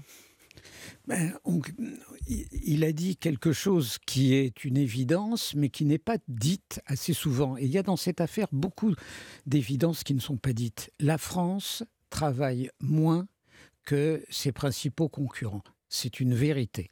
Si elle travaillait euh, autant que les plus actifs de nos concurrents, notre produit intérieur serait supérieur. Premier élément, et il a raison. Deuxièmement, euh, en réalité, nous savons que l'espérance de vie augmente, tant mieux, et que la démographie se dégrade malheureusement. À partir de ce moment-là, la question des retraites, elle se résout de trois manières. Première manière, on baisse les pensions, exclues. Deuxième manière, on augmente les impôts sur les particuliers difficiles ou sur les entreprises, c'est aller au rebours de la politique qui a été efficace et qui fait que le chômage est quand même tombé à un niveau incroyablement fait pour la France, donc plus que difficile et contre-productif, ou on retarde l'âge de départ en retraite. Voilà, ce sont des choses simples. Et puis il y a une troisième chose qui n'est pas dite, que les responsables politiques ne peuvent pas dire dans une France aussi émotive et ah. populiste, euh, mais qui est tout simplement, nous avons 3 000 milliards de dettes. Nous vivons à crédit. Nous vivons en payant des taux d'intérêt incroyablement bas, c'est-à-dire très proches de ceux de l'Allemagne. Mhm. Si euh, et le monde entier nous regarde. Et pour le monde entier, la réforme des retraites est un symbole d'une capacité d'adaptation. À tort ou à raison, dans la vision qu'ils ont, ils n'entrent pas dans les détails, mais c'est comme ça.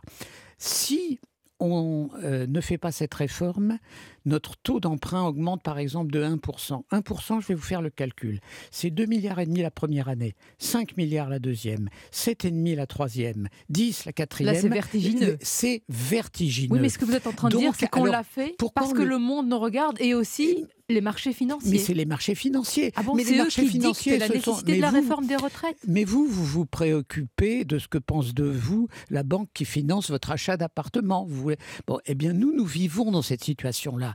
Alors évidemment, avec l'atmosphère ambiante, le mélanchonisme régnant, l'absurdité vis-à-vis de l'incompréhension économique qui est propre à ce pays, c'est très difficile de dire les marchés nous regardent, cette réforme est un geste extrêmement fort à leurs yeux et nous sommes obligés de le faire parce que nous portons nos 3 000 milliards de dettes. Donc ça, à la main, c'est le véritable argument qui justifie, qui porte aujourd'hui cette réforme des retraites majeur, mais je mhm. comprends très bien que dans l'atmosphère éruptive qui est la nôtre, il ne soit pas facile pour, les responsables politiques de dire ce qu'un observateur peut dire en toute ingénuité. Pourquoi ce n'est pas facile? Parce qu'on est en train de dire que rassurer les marchés financiers est au fond plus important que la vie d'une majorité de Français et de mobilisation conséquente dans la rue. Alors la manière de dire aux Français, c'est leur dire si on ne rassure pas les marchés financiers, nous serons dans une situation qui voudra dire moins d'infirmières, moins de policiers, moins d'enseignants, moins d'aides-soignants, c'est-à-dire dans une vraie rigueur telle que nous n'en avons pas connu depuis les plans de rigueur euh, d'il y a 30 ans. Bon, euh, ça c'est la vérité. Mais c'est vrai que le climat politique actuel, dont la mascarade parlementaire a bien été l'illustration, rend très difficile à un pouvoir politique de dire paisiblement des choses simples. On va parler de cette mascarade parlementaire pour reprendre vos propos à la main, mais donc dans un pays qui a connu et qui connaît encore le quoi qu'il en coûte, on est en train de dire, mais attention, si cette réforme ne passe pas, moins d'infirmières, moins deux, moins deux, moins deux, alors qu'il y a eu un quoi qu'il en coûte, j'allais dire, qui a ruisselé non, mais aussi le dans le pays. Le quoi qu'il en coûte a été une bonne politique. Euh, la France a s'est tirée du Covid mieux que quiconque. D'ailleurs, le changement euh, sur le marché de l'emploi est fascinant. On entre dans le Covid à 7% de chômage et on ne parle que du chômage. On sort du Covid à 7% de chômage et on ne parle que des pénuries d'emploi, parce qu'il y a dans tous les secteurs pénurie d'emploi. Alors ça, ça montre que le Covid a changé le marché du travail, mais la politique qui a été menée par les pouvoirs publics a maintenu hors d'eau le système économique. C'est vrai. Donc il ne faut pas regretter ce qui a été fait. Mais maintenant, il y a une fin à tout. Et le monde nous regarde et veut voir si nous sommes capables de siffler la fin du match. Et si nous ne faisons pas la réforme des retraites, ça veut dire que nous sommes incapables de siffler la fin du match, que nos taux d'intérêt augmenteront et que nous serons contraints à une rigueur budgétaire Oh. qui sera autant de malheur pour la vie des quotidienne des Français. vous mettez en avant cet aspect euh, financier et finalement de euh, devoir faire cette réforme. Il y a aussi un argument qui a été beaucoup mis en avant par l'exécutif, celui de la justice. Une réforme juste. Mais dites-nous, est-ce qu'on peut, avec une réforme des retraites, réparer certaines injustices, par exemple, euh, sur les femmes qui vont pâtir Vous- de euh, ce je, projet je cro- je crois que vous soulevez un point majeur. Euh, ce qu'a dit le gouvernement euh, est sympathique, respectable, mais un peu naïf. Euh, on ne peut pas, avec une réforme des retraites, effacer en une seconde des décennies d'injustice, en particulier dans la relation des femmes au, au travail. Et donc, il faut se dire qu'il faudra beaucoup de temps pour le faire, pour le corriger. Mais vous ne pouvez pas, juste au moment où vous déclenchez la retraite, effacer ce qui a été pendant un siècle, un demi-siècle, une injustice fondatrice. Donc c'est de la naïveté de la part de ce gouvernement qui dit que oui, dit- elle est juste. J'ai euh, dit, oui, j'ai oui. dit qu'il y a une part de naïveté. Il n'y a pas que de la naïveté. Bien sûr. Euh, c'est Emmanuel Macron qui est, si je puis dire, descendu dans l'arène, euh, aujourd'hui interpellé sur la réforme des retraites, mais c'est aussi la Première ministre qui porte ce projet.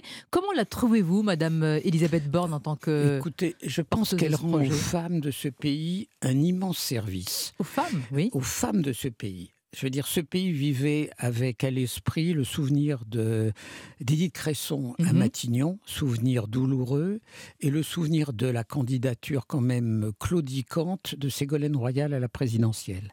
Maintenant, en regardant fonctionner Elisabeth Borne, personne ne peut dire qu'une femme est inapte à Matignon ou à l'Élysée. Donc je pense que de ce point de vue, quelle que soit la durée de son gouvernement, même s'il était censuré, elle a rendu aux femmes de ce pays un service considérable.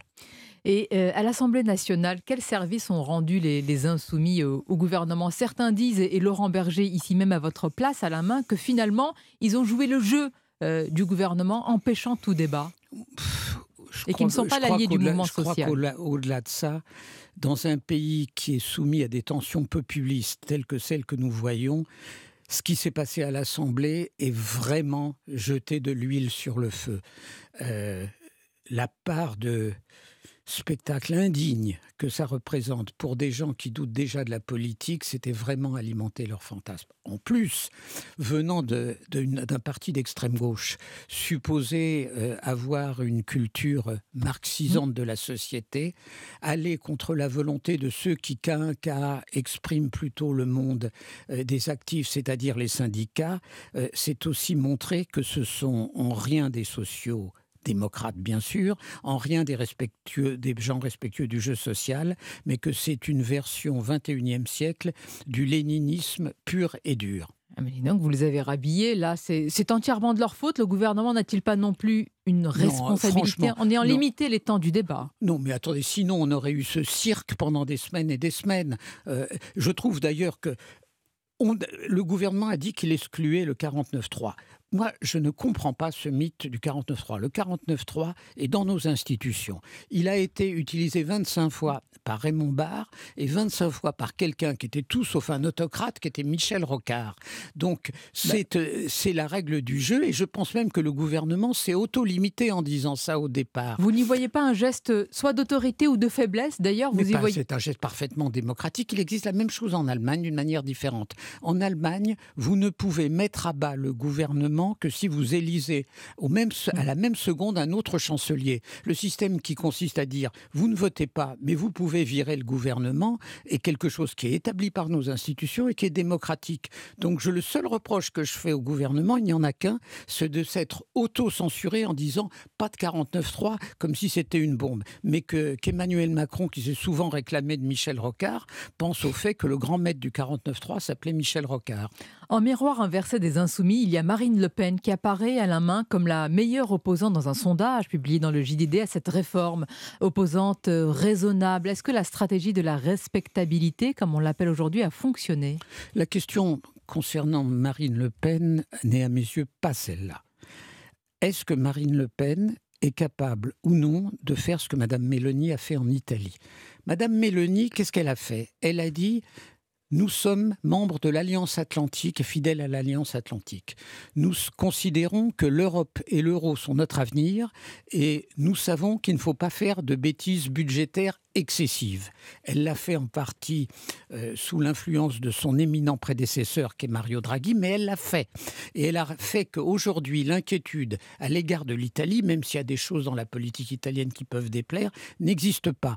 Je pense que la question devant laquelle est Madame Le Pen, a-t-elle la compréhension des problèmes du monde suffisante pour faire ce qu'a fait Madame Mélanie Le reste est secondaire.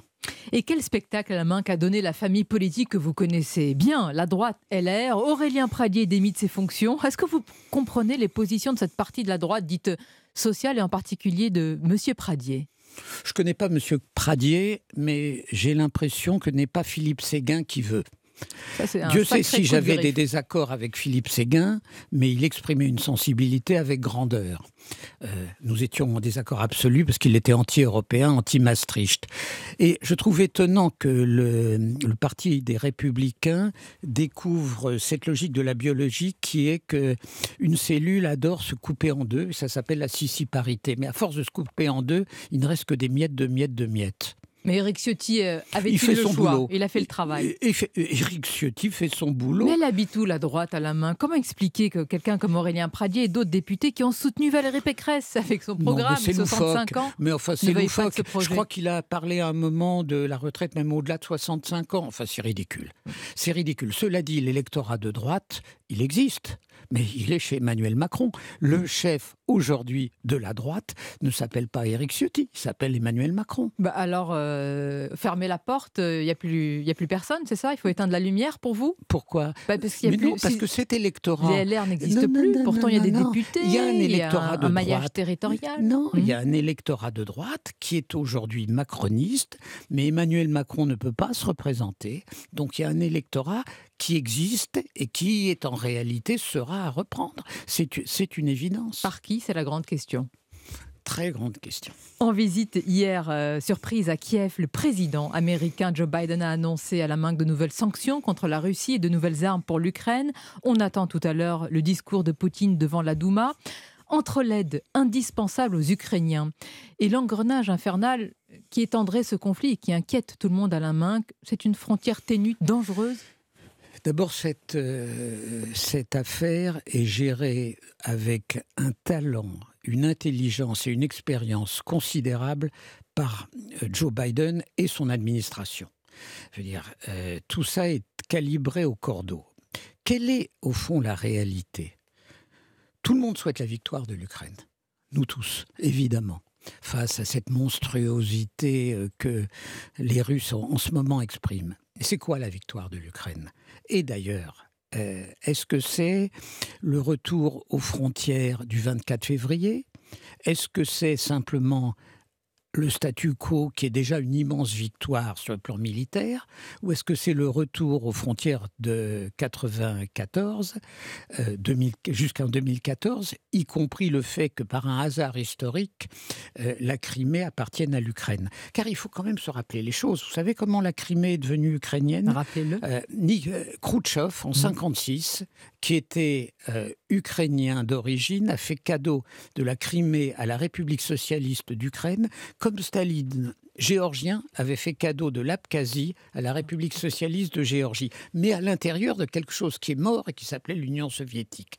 Donc, imaginez que Poutine rendra la Crimée paraît, appelons les choses telles qu'elles sont, illusoire. Enfin, il y a une règle, et c'est là que les Américains sont extrêmement méthodiques et extrêmement intelligents, c'est que les, règles de la guerre classique ne sont pas exactement les mêmes quand on mène une guerre classique avec une puissance nucléaire. Que font les Américains? Et ils le font merveilleusement bien. Ils aident les Ukrainiens à se protéger Et en effet, c'est quelque chose d'admirable, mais il ne leur donne pas les moyens d'attaquer la Russie.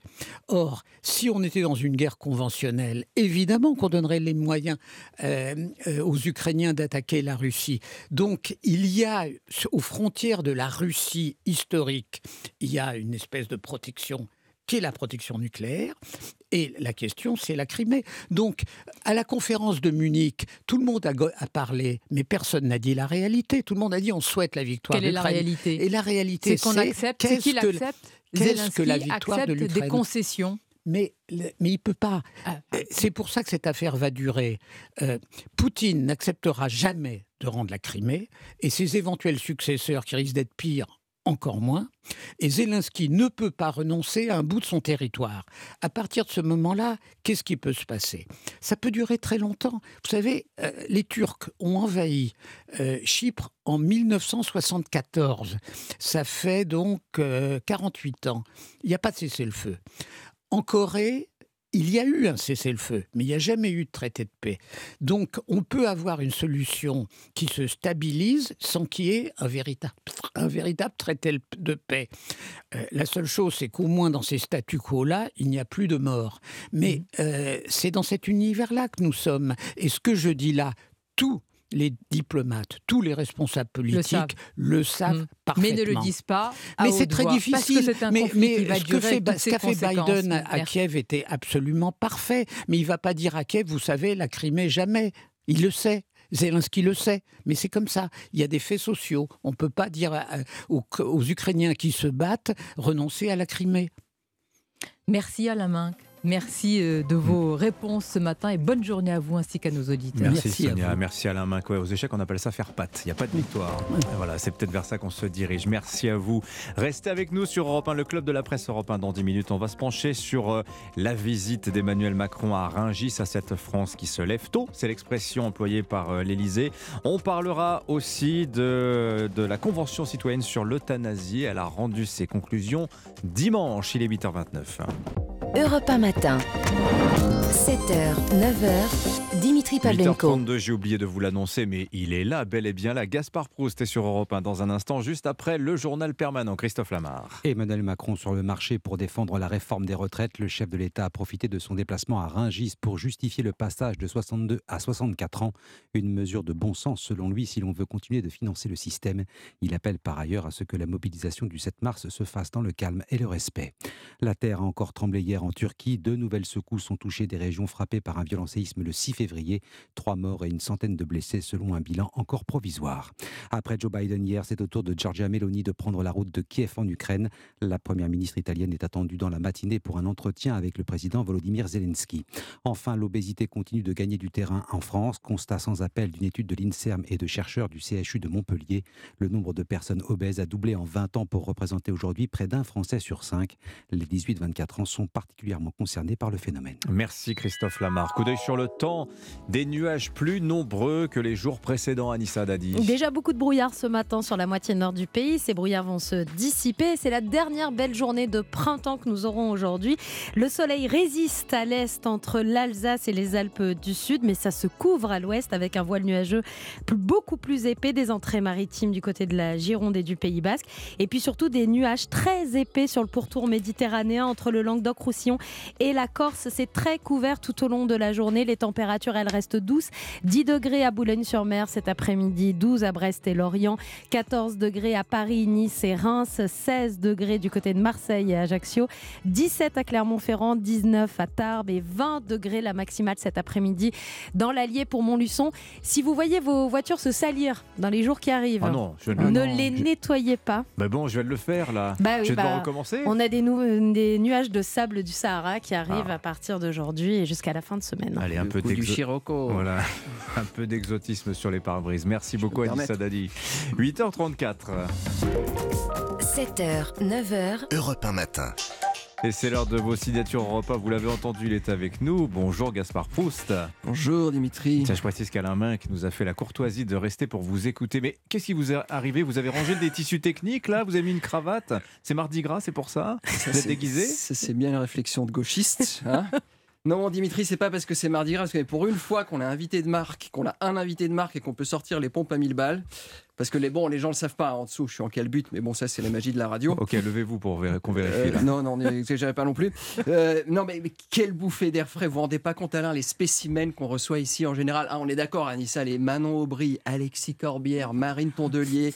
Hier, Laurent Berger. Non, mais Laurent Berger, quoi, la merguez dans un gant de velours. Le, dire le Philippe Martinez sous Prozac. Moi, cha- chaque, fois que je vois Laurent Berger, mais j'ai j'ai l'impression de voir François Bayrou qui se déguise pour le carnaval de Rio, tu vois. Berger, tu vois qu'il est pas à l'aise quand il tient une banderole dans une manif, ça crève les yeux, tu vois. Tu vois bien qu'il regarde sur les lèvres des autres pour savoir ce qu'il faut chanter, tu vois. Et là, si d'un coup les mecs à côté ils se taisent, on l'entendrait hurler one, two, three. Ah non, pardon, je.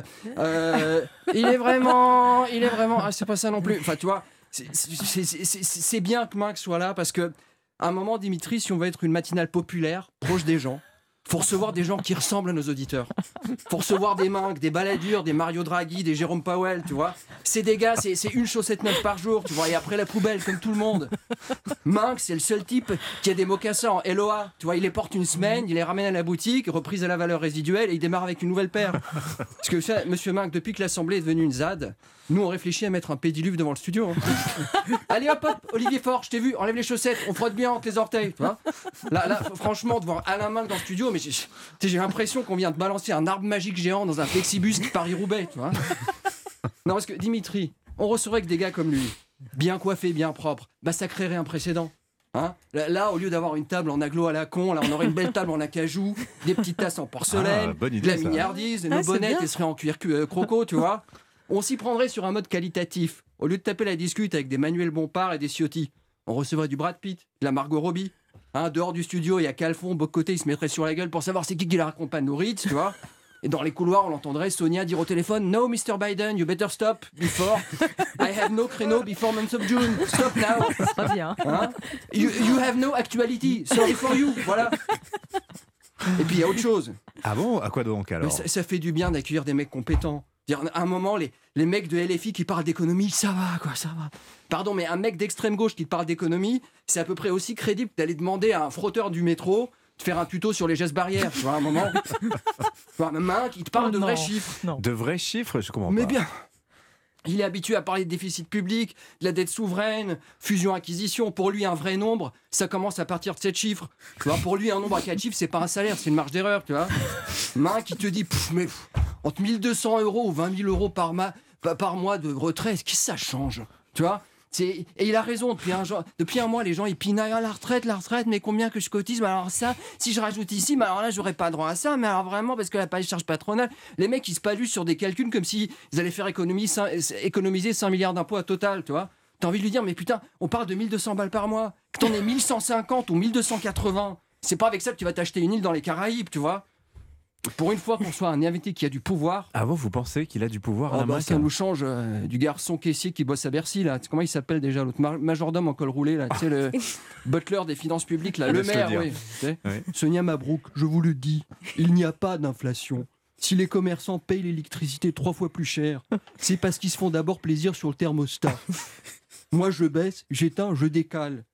Et si je peux me permettre, Sonia Mabrouk, moi la baguette, je l'aime pas trop cuite. Hein? Tu vois, ça c'est autre chose. Ah bon, vous pensez? Ah bah, ouais, bah main, tu vois, il décroche ton téléphone, il dit Bon Manu, j'ai une réforme pour toi, là, on va partir sur deux ans. Chut, chut, chut, tais-toi. Euh, T'inquiète, alors on fera quelques concessions à la con qui feront bon qu'au final, euh, le truc va nous coûter plus cher que si on n'avait rien branlé.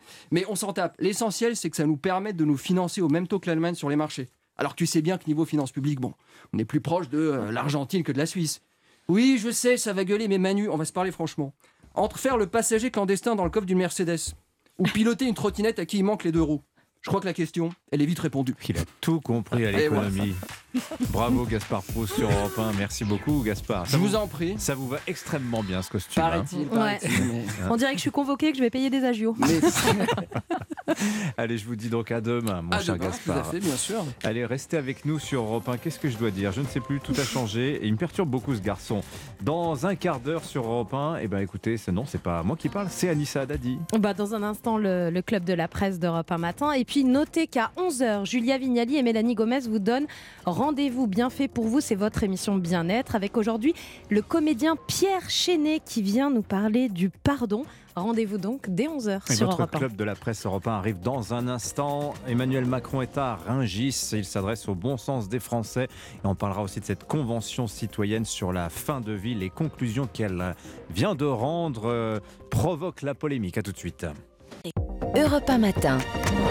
7h, 9h, Dimitri Pavlenko. Il est 8h43, très bon début de journée avec Europe 1 matin. Dans un quart d'heure, Culture Média sur Europe 1. Bonjour Philippe Vandel. Bonjour Dimitri. Allez au programme ce matin. D'abord, on va parler de cette affaire Tim George, euh, l'officine israélienne découverte par Forbidden Stories. C'est un consortium de journalistes, dont notre invité Damien Leloup du journal Le Monde, qui a enquêté sur des mercenaires de la désinformation. Ce, ce- ce sont eux qui ont découvert l'affaire Mbarki, dont a été victime BFM TV. Également aussi la série Doc, construite à base d'archives, s'appelle Apocalypse.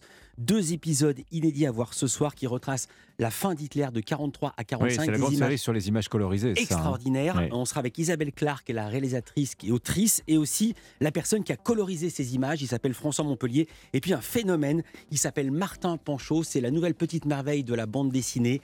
Livre absolument dingue. 10 ans de travail, la couleur des choses. Une histoire folle. Tous les personnages ne sont que des ronds de couleur.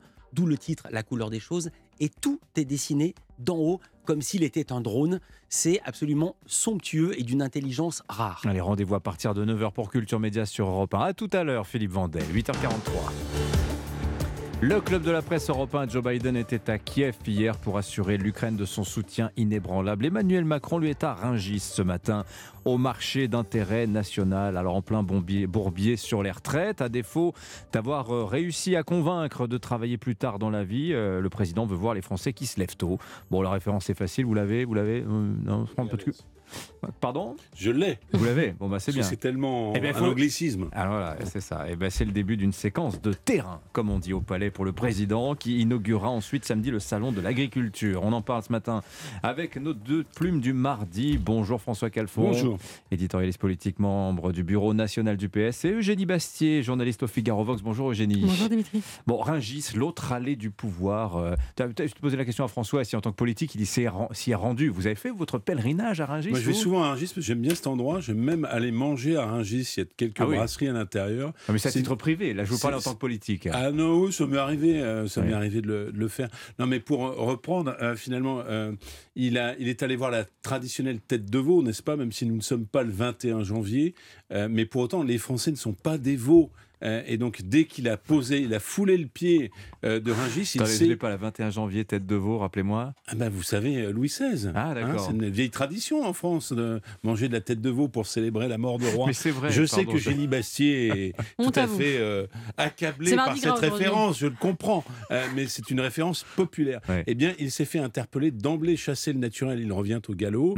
Euh, et d'une certaine manière, nous avions le code source dans ce studio européen, Monsieur Minck, qui nous expliquait bien la réalité. euh, euh, toute tête de veau et toute déambulation dans le mine, la réalité, c'est que cette réforme est faite Mm. pour plaire au marché financier. La réalité, c'est que euh, finalement, l'établissement n'aurait souhaité qu'une chose, c'est qu'on puisse dissoudre le peuple à coup de 49.3. Mais les faits sont têtus, pour citer une autre référence célèbre. Mm. Euh, et bien évidemment, il s'est fait interpeller. Eugénie Bastier, cette visite au marché de Rungis, après une longue, longue séquence internationale pour le président, j'ai vu qu'il avait visité 15 pays depuis l'été, hein, et pratiquement, je crois, deux déplacements en France seulement. Oui, alors si, euh, si je voulais reprendre euh, avec un jeu de mots ce qu'a dit Alain Minck ce matin, c'est vrai qu'on a l'impression que cette réforme est plus faite pour plaire au marché qu'au marché. Donc là, il va au marché. Excellent. Moi, je tiens, je tiens à noter que c'était excellent. Mais euh, c'est- c'est-à-dire que voilà, y a- on voit bien que c'est une, ré- une réforme qui effectivement a un enjeu euh, systémique pour la France et euh, qui a du mal à passer auprès des actifs. Euh, pourquoi? Parce qu'à mon avis, elle s'inscrit dans un contexte où on en demande de plus en plus aux actifs en France. On leur demande de payer finalement pour les autres, pour ceux qui ne travaillent pas.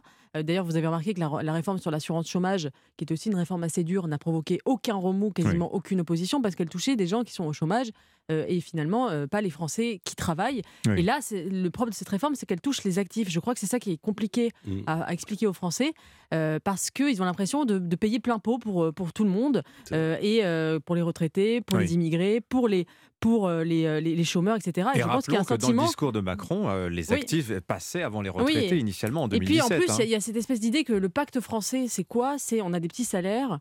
on n'est pas très bien payé, mais en échange, on a un certain nombre d'avantages sociaux et effectivement des services publics de, qualité. Or, ce pacte français, on voit bien qu'il est fissuré aujourd'hui parce que les salaires sont pas augmentés. Il y a un vrai problème sur les salaires en France, notamment avec les charges sociales. Et on, remet en question ce pacte social. Donc, effectivement, c'est pour ça, à mon avis, que c'est si difficile de, la faire passer auprès des actifs. Mais je reviens quand même sur cette visite euh, d'Emmanuel Macron à Rungis. On dit toujours, dans ces cas-là, on se met à portée d'engueulade. Hein, Finalement, on voit que c'était extrêmement lisse. Hein. Il n'y a pas eu tellement d'incartade. Il a mangé, il a bu le petit café, il a répondu à deux, trois questions. Euh, mais ça sert à quoi de faire ça exactement. Qu'est-ce qu'espère Emmanuel Macron C'est parce que c'est sa vision du Gaulois réfractaire. Il a fait 15 pays et il a fait la Gaule réfractaire un matin à Rungis, tout, dur, à, fait, hein. tout à fait sécurisé. c'est ça. Non, mais c'est sa vision parce qu'il est tellement coupé du peuple qu'il ne s'aperçoit même pas que sa réforme, euh, qui ne répond pas à la question des seniors qui ne sont plus en emploi, franchement, arringiste aller parler de réforme des retraites alors qu'on est la même personne qui a supprimé des critères de pénibilité, c'est pas se mettre à portée d'engueulade, c'est faire de la provocation. Hein. Et qu'est-ce qui est fait pour les salariés qui souffrent? Et je suis d'accord avec ce, qui a été dit euh, à l'instant. Bon, naturellement, vous avez oublié les actionnaires dans les gens qui ne font pas partie du pacte du travail et qui ne sont pas appelés à contribution. Il y a aussi des euh, mais pour autant, c'est hein, vrai, et je donne un chiffre à l'appui de la thèse qui vient d'être développée. Le chiffre, c'est que euh, c'est une réforme pour 10 milliards d'euros on augmente de 130 milliards le budget militaire, d'ailleurs peut-être euh, à raison, et il y a toujours entre 80 et 100 milliards de fraude fiscale en France. Regardez la différence des chiffres. Eh bien, vous ne pouvez pas faire porter, euh, comment dire, de plus en plus de charges sur le baudet du travail tout ce que vous n'allez pas chercher dans la fraude fiscale, tout ce que vous n'allez pas chercher dans les dépenses militaires, tout ce que vous n'allez pas chercher finalement dans la sobriété énergique due à notre dépendance euh, au gaz russe, par exemple. Ça, c'est la grande vous, idée. Euh, de... Vous dites qu'on taxe trop le travail, euh, ah bah, François ah tout, tout, à fait vrai. Bah, Moi, là, baisser les cotisations sociales, ça, je suis d'accord. Et, ah, moi, dans, dans, une des grandes vous pouvez, baisser, vous pouvez pas baisser les cotisations sociales sans faire quelques coupures dans aussi dans, les, dans, dans les dépenses. que je peux avoir avec mes amis de la France Insoumise, mes mm. amis quand ils sont sages, n'est-ce pas? Je ne suis pas sûr que la solution ce soit forcément. eux souhaitent revenir sur toutes les exonérations sur les bas salaires. Moi, par exemple, je pense que le volume de travail n'est pas assez important, mais les gens qui malheureusement travaillent sont finalement écrasés par les cotisations sociales et les impôts. Donc il faut que l'assiette fiscale, l'assiette de mais la contribution bien que si on baisse les cotisations, il faut bien baisser les dépenses quelque part. Et il faut, la, vraie réponse, elle est plutôt dans l'augmentation du volume de travail, c'est-à-dire le hmm. taux d'emploi, hein, le fait qu'on réindustrialise. Dans la natalité, moi, je ne suis pas choqué par là que euh, par, euh, comment dire, écraser encore un peu plus ceux qui travaillent. François, euh, Eugénie, allez-y, Eugénie Bastier. Non, non, mais euh, c'est, je. Sinon, j'élargis parce qu'il il y a quelque chose qui est assez frappant, je trouve aussi, c'est cet appel au bon sens, d'ailleurs, du président de la République, le fameux bon sens qu'on invoque volontiers. La France qui se lève tôt, nommément citée dans le communiqué annonçant le déplacement du président de la République, communiqué de, de, de l'Élysée. Le disque rayé de Sarkozy, quoi. Quand, il y a 15 jours, Gérald Darmanin s'en prenait à ceux qui défendent le droit à la paresse. C'est quelque chose d'un petit peu binaire. Et on sait que dans la séquence, on sait que ça aussi c'est un mot qui plaît beaucoup euh, à l'Élysée, il y a cette intention, après les retraites, d'aller proposer une seconde, euh, une loi un projet de loi plein emploi et peut-être une loi Macron 2 pour moderniser le code du travail, etc. S'emparer de ce thème du travail. oui, je pense que c'est un thème très très important aujourd'hui en France. Euh, et qui, qui doit être un vrai sujet de débat national. on ne peut pas juste euh, considérer la, question du travail sur la question du temps de travail, la durée du travail. Il faut s'interroger un moment sur la qualité du mmh. travail, ce qu'on fait de notre travail. Et d'ailleurs, la, durée du travail n'est pas. En parlant des retraites avant ça. Bah, les retraites, c'est une, réforme qui était euh, sans doute nécessaire pour des raisons budgétaires, mais ça n'empêche pas qu'il faut poser les vraies questions. Et il y a une note très intéressante de l'Institut Montaigne sur le travail qui montre que, en réalité, 77% des Français sont satisfaits de leur travail. Mmh et ce qui est très intéressant, c'est qui sont les plus satisfaits de leur travail? Ce sont les indépendants et ce sont ceux qui travaillent le plus. Mmh. Donc vous voyez bien que la durée de travail n'est pas le seul critère que les gens prennent en compte dans le travail, puisque Après, ceux qui sont le plus heureux. sur deux qui se plaint aussi de son niveau de rémunération. Voilà, non mais voilà, mais là il y a un vrai sujet sur la rémunération, sur la qualité du travail. La gauche n'en parle pas parce que la seule question qu'elle a à la bouche, c'est la réduction du temps de travail, la réduction du temps de travail. À la Nupes en tout cas, euh, à l'Assemblée nationale, moi je n'entends que ça, la réduction du temps de travail. Il faut travailler moins, il faut il faut arriver le plus vite possible à la retraite, mais plutôt que de changer la manière dont nous avons notre rapport ah, au travail, d'améliorer concrètement. est un peu un dissident. La semaine de 4 jours présentée comme le futur grand acquis social. Non mais attendez, euh, vous êtes d'accord avec ça, beaucoup de gens qui regardent le monde du travail et l'économie en général avec des lunettes vintage. Évidemment que nous sommes pour euh, les sujets de qualité au travail, puisque nous luttons contre les discriminations hommes-femmes, puisque, par exemple, dans la dernière réforme des retraites, celle de Marisol Touraine, on a créé des critères de pénibilité. C'est pas une question de temps de travail, c'est une question de qualité de vie au travail. Donc voilà, je vous non, demande. Non, les critères de pénibilité, c'est pas ça. Pardon, parce que, mais pardon, je vous zéro parce que les critères de pénibilité, c'est pas ça. C'est de dire, justement, plutôt que d'améliorer les conditions de travail, on prend en considération la pénibilité pour partir plus tôt à la retraite. Donc on est toujours dans la durée de travail, on n'est pas dans l'amélioration. Avec un peu de respect, avec tout le respect que je vous dois, vous ne portez pas de charge lourde, vous n'avez pas de métier pénible, vous n'êtes pas assistante. Euh, euh, vous n'êtes pas ça, je dis sur le fond, ce n'est pas une question, vous n'améliorez pas les conditions de travail. Parce que aimer le travail, vous n'améliorez pas les conditions de travail. Vous prenez en considération la pénibilité comme un fait que vous ne pouvez pas changer. S'il vous plaît. Pour partir à la retraite plus tôt. Aimer le travail, c'est permettre de travailler. S'il vous plaît. S'il vous plaît. Pas en même temps. C'est insupportable pour les auditeurs qui vous écoutent quand vous vous acharpez bah, que vous ne vous écoutez pas. Laissez-vous parler mutuellement. Alors, donc je termine. Vous aurez chacun autant de temps de parole. Aimer le travail, c'est aimer le travail qui émancipe et lutter contre le travail qui asservit ou qui euh, casse, casse le corps des gens et même le moral des gens. Donc ça, vous ne pouvez pas dire cela. La deuxième chose, c'est que vous avez euh, une deuxième assertion sur le thème la gauche n'est obsédée que par la réduction du temps de travail. Vous savez, la semaine de 4 jours, euh, plus personne n'en parle. Par contre, ce que je vois, c'est que dans les entreprises, ils testent eux-mêmes, sans cadre légal, la question euh, de la semaine de 4 jours. Et ça n'est pas un biais idéologique, c'est simplement le fruit du pragmatisme à l'ère où chacun est plus autonome dans l'organisation de son travail. Mais je vois que vous voyez ça avec les lunettes d'il y a 15 ans au moment des 35 heures. Alors, je voudrais qu'on apporte un autre sujet. Il nous reste peu de temps, mais tout de même, euh, sujet malheureusement masqué par le flot d'actualités mmh. sans doute plus importante, plus urgente. Dimanche, la Convention citoyenne sur la fin de vie a rendu ses conclusions et cette convention se prononce donc, ils sont à peu près 280 citoyens, ils se sont prononcés en faveur d'une évolution vers une aide active à mourir, je précise, hein, y compris pour les mineurs. Alors évidemment, ça déclenche la colère des conservateurs, euh, comme François-Xavier Bellamy, qui s'est exprimé hier en disant que cette convention citoyenne ne représentait euh, qu'elles-mêmes, eux-mêmes d'ailleurs s'appellent les, les conventionnels. Et tout ça soulève évidemment des questions morales majeures. Eugénie Bastier, je sais que vous souhaitez, c'est un sujet qui vous oui, tient oui, pour moi, euh, pour moi, cette convention citoyenne, c'est entièrement euh, décrédibilisé en, en, se prononçant pour l'aide active à mourir sous forme d'euthanasie aux mineurs. Je ne sais pas si vous vous rendez compte ce que ça veut dire. C'est-à-dire des mineurs, des enfants qui pourront décider si, enfin, selon, qui, auraient le droit de décider de, mettre fin à leur vie. Moi, je trouve ça absolument mmh. épouvantable. Et, et, moi, je pense que ça, moi, je suis contre la démocratie participative telle qu'elle s'organise à travers ces, hmm. comités, ces conventions. Donc la méthode vous déplaît, mais la méthode me déplaît parce que parce que pourquoi pourquoi la, parce que la convention citoyenne c'est euh, finalement c'est euh, le règne des lobbies évidemment parce que euh, déjà déjà c'est comme le dit très bien le philosophe Pierre-Henri Tavoyot qui est contre la démocratie participative. Il dit que ces conventions finalement la démocratie participative c'est la dictature de ceux qui ont le temps parce que hmm. les gens qui en fait acceptent de participer à ces conventions c'est qu'ils ont le temps de le faire. Donc il y a déjà un biais et en plus c'est une manière de, de, de se défausser de de, sur, euh, sur, des, sur un gadget. Pourquoi Emmanuel Macron n'assume-t-il pas il, fait, il met en place une loi, on en débat au Parlement. Euh, mais je trouve ça grotesque de passer par ce euh, subterfuge de la, de la démocratie participative. Peut-être François. Alors, parce qu'il y, a l'autre sujet, il y a l'euthanasie en temps. Est-ce qu'on est encore comme les Grecs, le guerrier vaincu qui demande à un autre de l'achever, le vieux monsieur qui ne veut pas être un poids pour sa famille, qui se retire dans le suicide sur cette question-là, mais la question qui ne cesse de m'interpeller suite au scandale des EHPAD dont on a beaucoup parlé, mmh c'est qu'on se sépare, parce que quand même, statistiquement, c'est beaucoup les personnes en fin de vie et beaucoup d'anciens. Hein.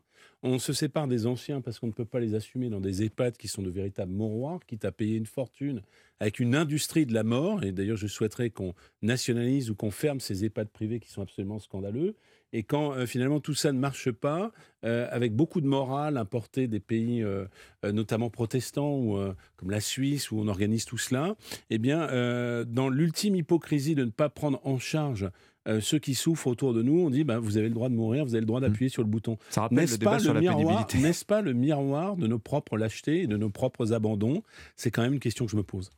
Il faudra qu'on en reparle de ce sujet parce que c'était trop, trop important et c'est trop profond pour qu'on le balaye en, trois minutes. Je vous propose qu'on on, on, reprenne date, s'il vous plaît, l'un et l'autre pour ça. Eugénie Bastier, François Calfon sur Europe 1. Merci beaucoup à, tous les deux. 8h56 euh, sur Europe 1. Euh, Europe, Matin, Europe 1 Matin s'achève. Anissa Dadi, je vous dis donc à demain. À demain. Chers auditeurs, on se retrouve demain. L'info continue bien sûr sur Europe 1 18h. Laurence Ferrari pour Punchline. À midi, Romain Desarbres qui euh, vous prendra à l'antenne au 39 21. Et puis, dans quelques minutes, c'est Philippe Vandel qui prend le relais Culture Média sur Europe 1. Bonne journée. À demain.